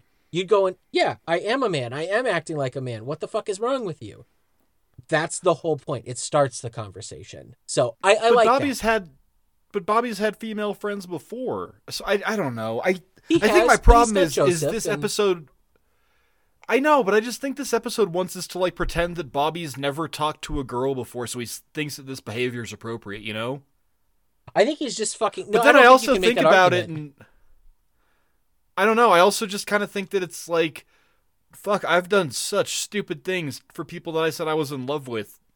Look at Mark and Call. You know what I mean? So like, yeah, I get it. I guess I don't know. I've done stupid things for fucking people that talked at me or looked at me. So yeah, I I don't know. Whatever. I got you. Anyway, we'll move on here. Um, the I love the line of I don't know how you could not be in the mood for chicken, because I am in that mood a lot sometimes, and chicken's actually one of the better meats for me because my fucking liver doesn't work like it should anymore, and I don't have a gallbladder, so I need to be nicer to my so fucking lean. liver. It, I need As to be drink rosé whiskey. Exactly. And uh, what do I do? Oh no, I live in the land of fucking pork and sausages and everything that's been jerkified. Like, no, I'm never in the fucking mood for chicken, and I live in the land of delicious chicken. They make fucking gyro hunchen here. They make fucking doner kebab out of chicken here. Like, everything is incredible with chicken here, and yet there are definitely days where I've never, I've, I just, I'm not in the mood. I just love how it's such a weird fucking non sequitur like introduction. Peggy Yeah. comes out of nowhere. I don't know how you could be not into chicken or not in the mood for chicken, but I guess we'll order pizza. Such a good line. Uh, and Mark, my last pro here, and I'm very proud to say I've never been poo balled before. I don't know about you, Ugh. but I've never been poo balled before. Um. So What are your Brad and? I? Pre- I want to tag on your poo ball really quick. Brad and I recorded our 50th episode preemptively when he was down here in December. We watched Walk Hard and recorded it and talked about it. And we're gonna release that as our 50th. Yeah, it was cool to do it with him in person. Um. And you know the end scene there, like Dewey Cox is smelling the horse shit, and Brad was really grossed out by it. And then I might have overshared when I revealed to him that growing up in the country, a lot of my time was spent throwing horse shit, um, scooping horse shit, picking up horse shit off the road and whipping it at my brother, or jumping into piles of horse shit to learn how to do wrestling flips. And he was like, I haven't edited that episode yet, but I remember the look on his face as he like threw up in his mouth at my fucking grossness. So all that is to say, yeah, baby, I've been poo balled, and it's kind of weird. Yeah, but it's different when Spongy poo balls you versus somebody that works around a ranch. No, no, no, no. I mean a horse. Like the it's it's. Let me be clear here. I've never been hit with human shit on purpose. That's Like, my point. Butt sex is butt sex has gone awry. It was always horse shit though. Like, and that's just Yeah. you know fucking hay and grain. So Yeah. Um, what is anyway, your pros here? poo balls. Pros. You made me remember fonder times. Pro. Bobby's Don. Okay, literally my first pro here. I think you read my script. Are you in the think hole, John? Um, I wish. Bobby's Don Bobby's Don Johnson date fit, and then I think to myself, we've seen this look before. Excuse me, choking on beer. We have seen this look before, and it was in Twelve God Darn Angry Men when Boomhauer uh, rolled in with the sleeves rolled up, and you called it as a pro. Yeah. And my my thought to this is, um, Bobby is attempting to emulate Boomhauer because who can wrangle three women at once? Jeff Boomhauer. Don't you worry about blank. Let me worry about blank. I'll worry about blank. Um, and then I have the note, man, 12 Angry Men was such a great episode. Yeah.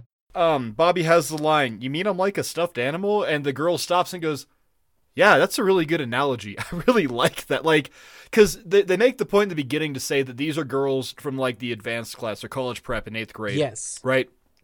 Once again, once again, Bobby is, you know, punching above his weight class, scoring the smart chicks, a la Connie, a la that other girl at the protest whose name I don't remember from Earthy Girls Are Easy.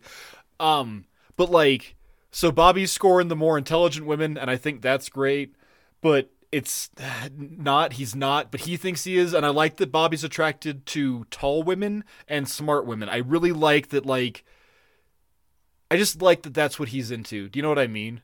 Because Yeah. I think about He's- Marie. bobby's got a type. think ab- yeah, he really and truly does. Like, and also you called it out, Charisse and Joseph. Like, no, man. In the reboot, Bobby got with Charisse. I'd be okay with that.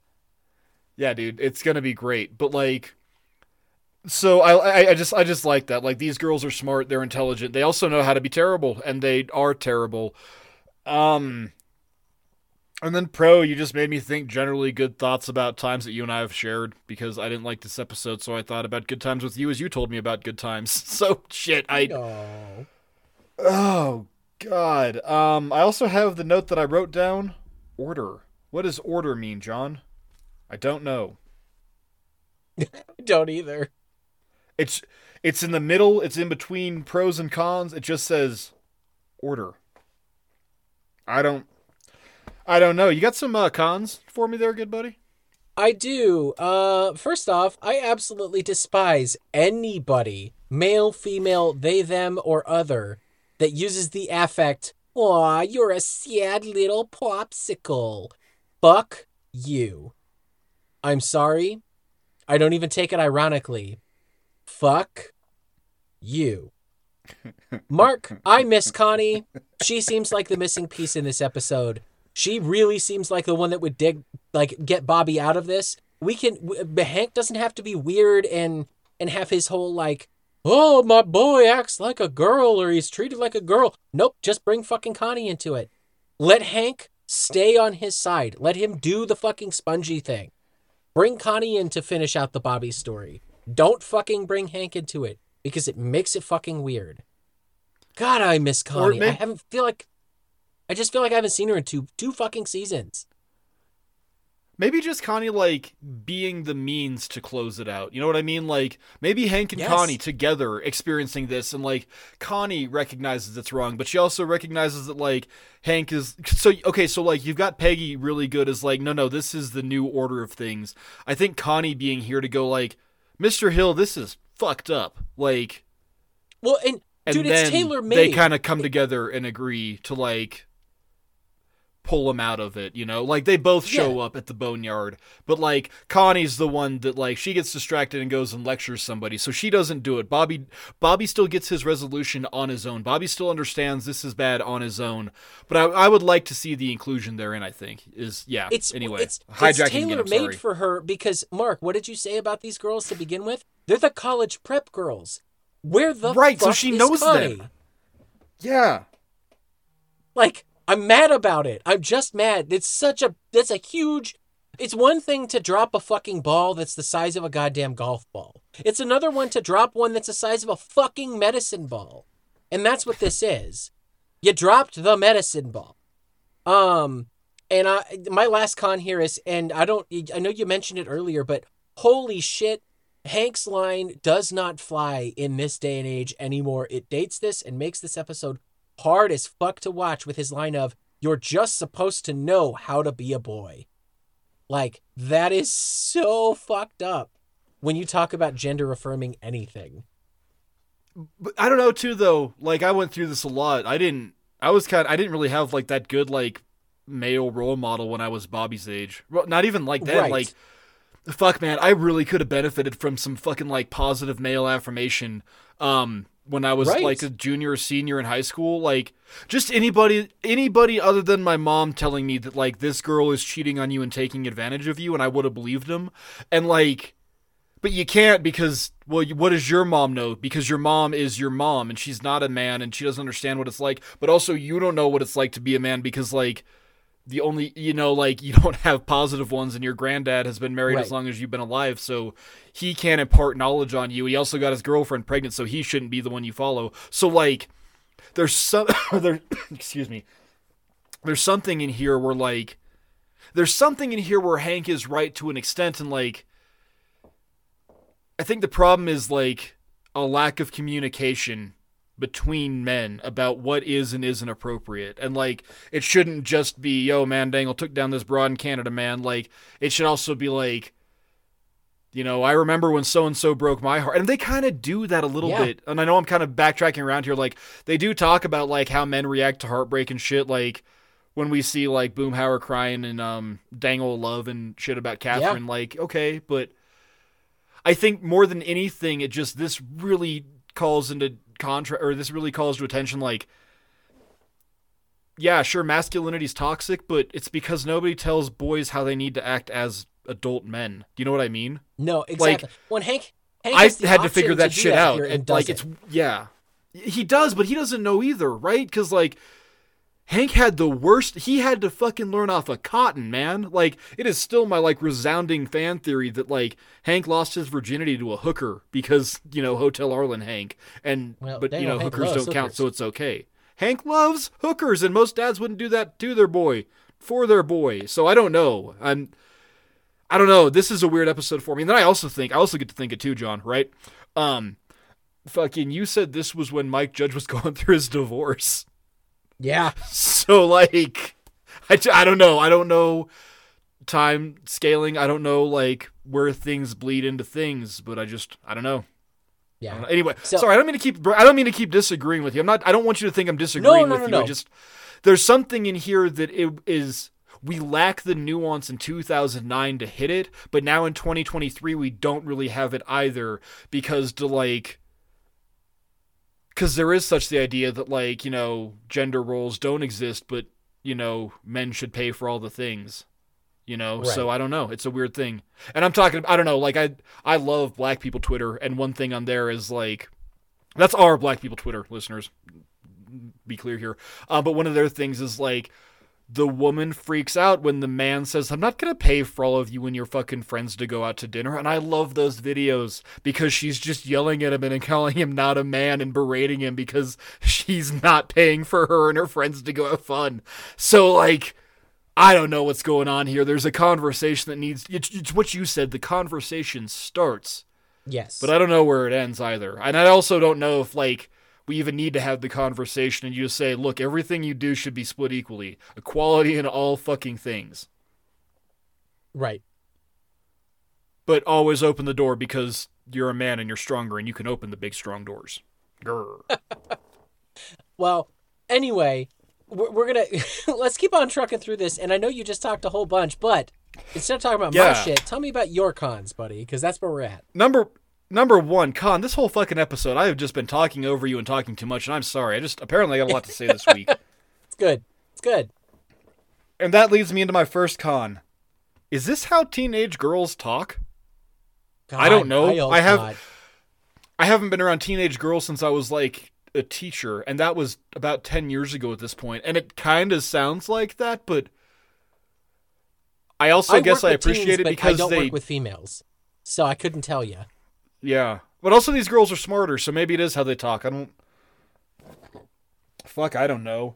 Um you know what, Con? Hank should know that riding bitch seat doesn't hurt you at all. In fact, it probably makes you a bigger man. Especially when you break your glasses on your way back from from uh blah, what is it? Not Blackhawk. Um, Sturgis. Sturgis. I'm just saying, he knows better. Yeah. I also I don't know. I I because you can't make the callback, but I'm really sad there wasn't a callback of oh Bobby no switcher. That's the bitch seat. That'd be great. Right. Um, Or just like when they're standing in the alley and Hank is depressed about the shopping cart thing and he goes, I can't enjoy this. My son, instead, he just goes, Oh, my son was riding bitch seat. It would have been a better way to do it. I don't know. um, also, one of those had Bobby and Hank not, or had Hank not intervened, had Hobby, had Bobby not gotten cast off, whatever. I guarantee you, one of those three teenage girls would have been impregnated by any one of those adult-ish males. Jesus Christ! I just guarantee it would have happened. And thus continues the saga of Leanne Platter. hey, ah, I just you saw it coming. Also, okay, did you notice the character models with the kids under the bleachers? Uh, I mean, some of them, like I, I definitely thought I saw Peggy's guitar instructor at one point from Peggy's Turtle Song. Um, Oh, But- okay, okay. yeah, I think I was just looking for people with weird colored hair. I didn't notice Yeah, anybody couple- in particular. I just I I know couple- I'm really Sorry, keep going. Sorry. Oh I was to say I know I'm really pissed off we didn't get more Breckin Meyer this fucking episode after I saw them because he was Oh. hilarious. I okay, so side pro, I did like the two. What are they supposed to be? Stoners or just teenagers or stupid? I don't know, but I liked All them. of and the above. You are a noble dude. I liked noble dude. That made me smile. Yep. Yep. Um, my point is, I don't know if like I don't know what punk kids are supposed to look like, or if like so much shit has now bled out and disseminated.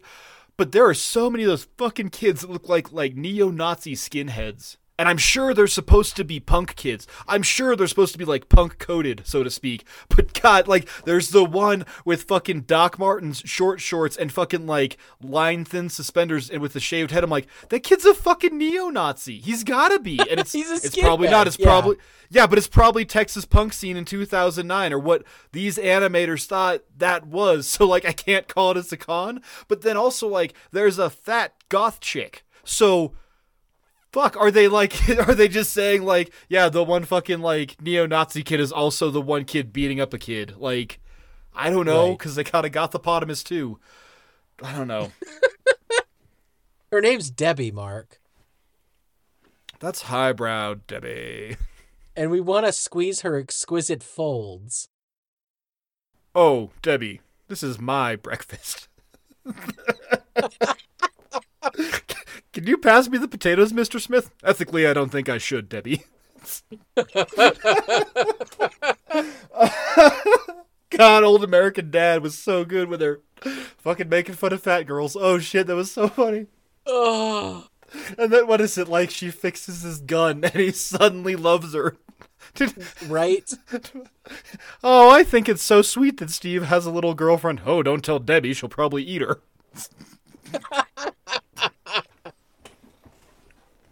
oh fuck. Join us next next next next week for American Daddy issues. Ah, Jonny, anything anything else to say? Cons, pros, favorite moments. I've been talking over you now for about 2 hours and I'm sorry. Uh, tell your tell your advisor that this counts as therapy because I just railroad you like I do my therapist and talk over you. So yeah, like this should count. I mean, that- I'll send you a check for eight bucks. I mean, that is the point of therapy, Mark, for you to talk. Um, favorite moments here. I've got two. Uh, first off, this is one of the better con lines that I've heard in a long time, and it's fucked up, and I'm here for it. I'm surprised you didn't have to butter the window to get him out. That is fucked up. It's really good. I it's a really good con it. line. I love it because it, it's very on fucking point for con. Uh, and uh, my other one is I love it when people create words that aren't actually words and don't try and push them on me. You and I were bitching like two, three weeks ago about stupid, shitty words that don't belong in the fucking English language. Well, I think it's safe to say in smoothen is not going to be there. As in, Mark, allow me to in smoothen things.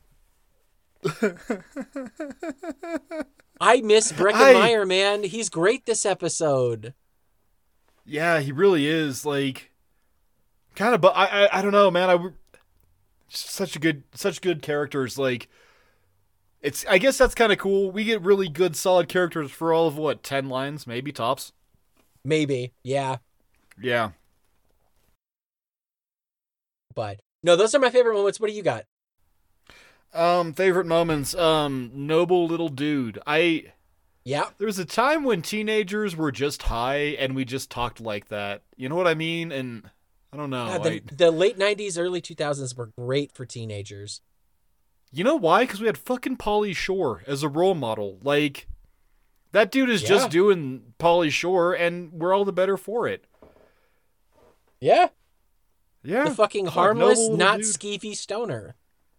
Yeah, like yeah, like he's gonna go. Ch- they're gonna go chat up the chicks, but also I'm sorry, that line is you're all tens and that's a thirty. You can tell how good I am at math. That's it's not funny. that sucks. That's a terrible pickup line, but boy, that's fantastic. Anything else to say? Favorite moments, or I don't know. No, let's Um, we didn't really rated. talk about. The, well, okay, hang on, hang on, hang on. We didn't really talk about the B plot, giving the cart to Spongy and all that shit. Is it good? Do we care? Do we like this? Is it mildly offensive that they go and eat his cat food stir fry? I like the subplot. It's fine.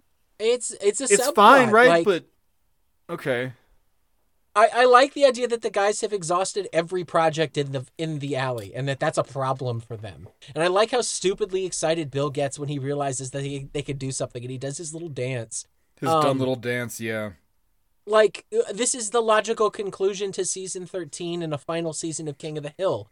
Yeah, we've watched them work on fucking everything. They've done floats, they've done cars, they've done boats, they've done fucking everything. They built a goddamn house at one point. It feels like. Like they have rebuilt Bill's house twice now. They have Yes, built multiple. so- sh- they have built and rebuilt sheds. They have dug friendship tubes. They have dug friendship tunnels. They have built So- wildly dangerous watchtowers.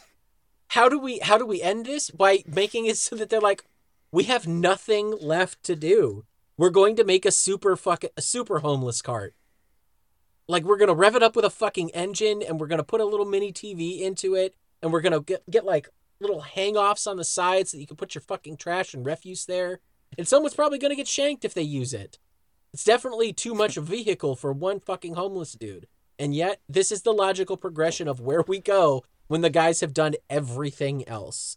I mean, for Christ's sake, they gave themselves their own fucking um um replication of Hole 3 from Nine Rivers. Like they they have a million projects that we've seen them do to completion. Yeah, it's true. So no, it's it's a good subplot. It's just not as memorable as I as I wanted it to be. It's no fucking kneel before me, soft, soft shells. It's no fucking Disney's presents Pixar Dauterive.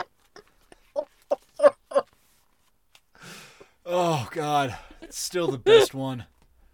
Like all these episodes later, man. Like, candy.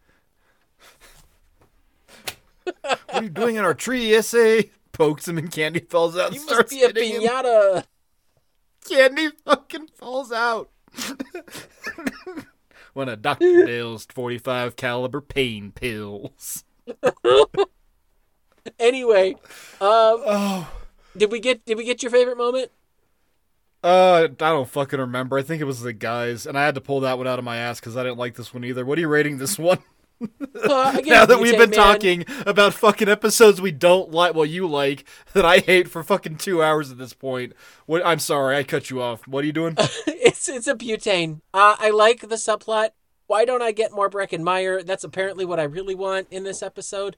Um, it's an interesting episode. I guess it's it's gonna be in the background. I'm not gonna fucking search this out. This is gonna be uh, another one that I can catalog under Bobby has a girlfriend kind of sort of episodes. There's about a million of them. Okay, cool. They're all the same. Okay. He doesn't end up with any of them.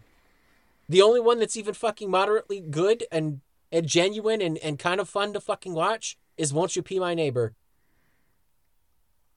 Yes. Yeah. Yeah. Yeah. So, It's Uh, also about you, man? weird. Okay, okay. You know what? Hang on, really quick. I'm sorry. So Bobby and Connie split up, and hang on. All right, so Bobby and Connie broke up in season six, and Holy my shit. only thought.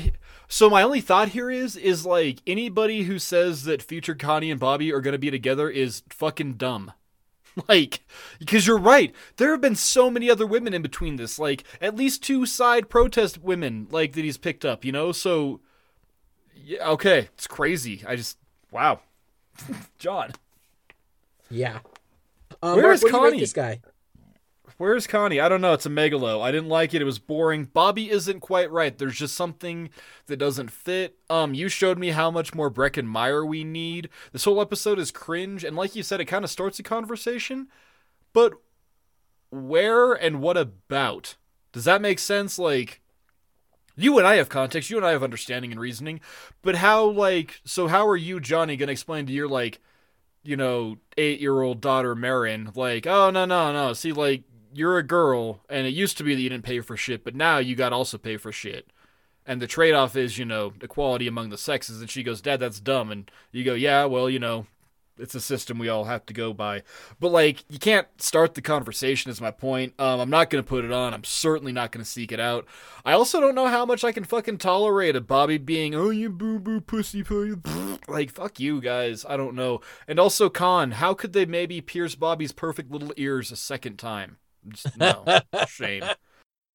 It may, that would make him a sad little popsicle. So I gotta be honest with you, dude. I'm a pretty fucking melty, drippy little popsicle here. Like you just you just mentioned, you literally just said last episode, or you know, like last the last thing we talked about about I wonder where you fell off the wagon here. This is resoundingly where I quit watching King of the Hill. Um, I remember watching this one and stopping because I had just started my sophomore year at college. Um, and number one, like we had rehearsals and shit on Sunday night, so it's kind of hard to get to. But two, I just quit caring. And quite frankly, booze and women were more appealing than this shit. And even now, right now, I'm done. I don't fucking care. Like, if this is the last season of King of the Hill, yeah, I'll stick it out like as it's running. But because you know, there's what four more episodes. I'm not gonna fucking try though. Hope they catch, catch up on Adult Swim at some point. There's yeah. one. Be- there's one because more that's episode. The, because that's the point too.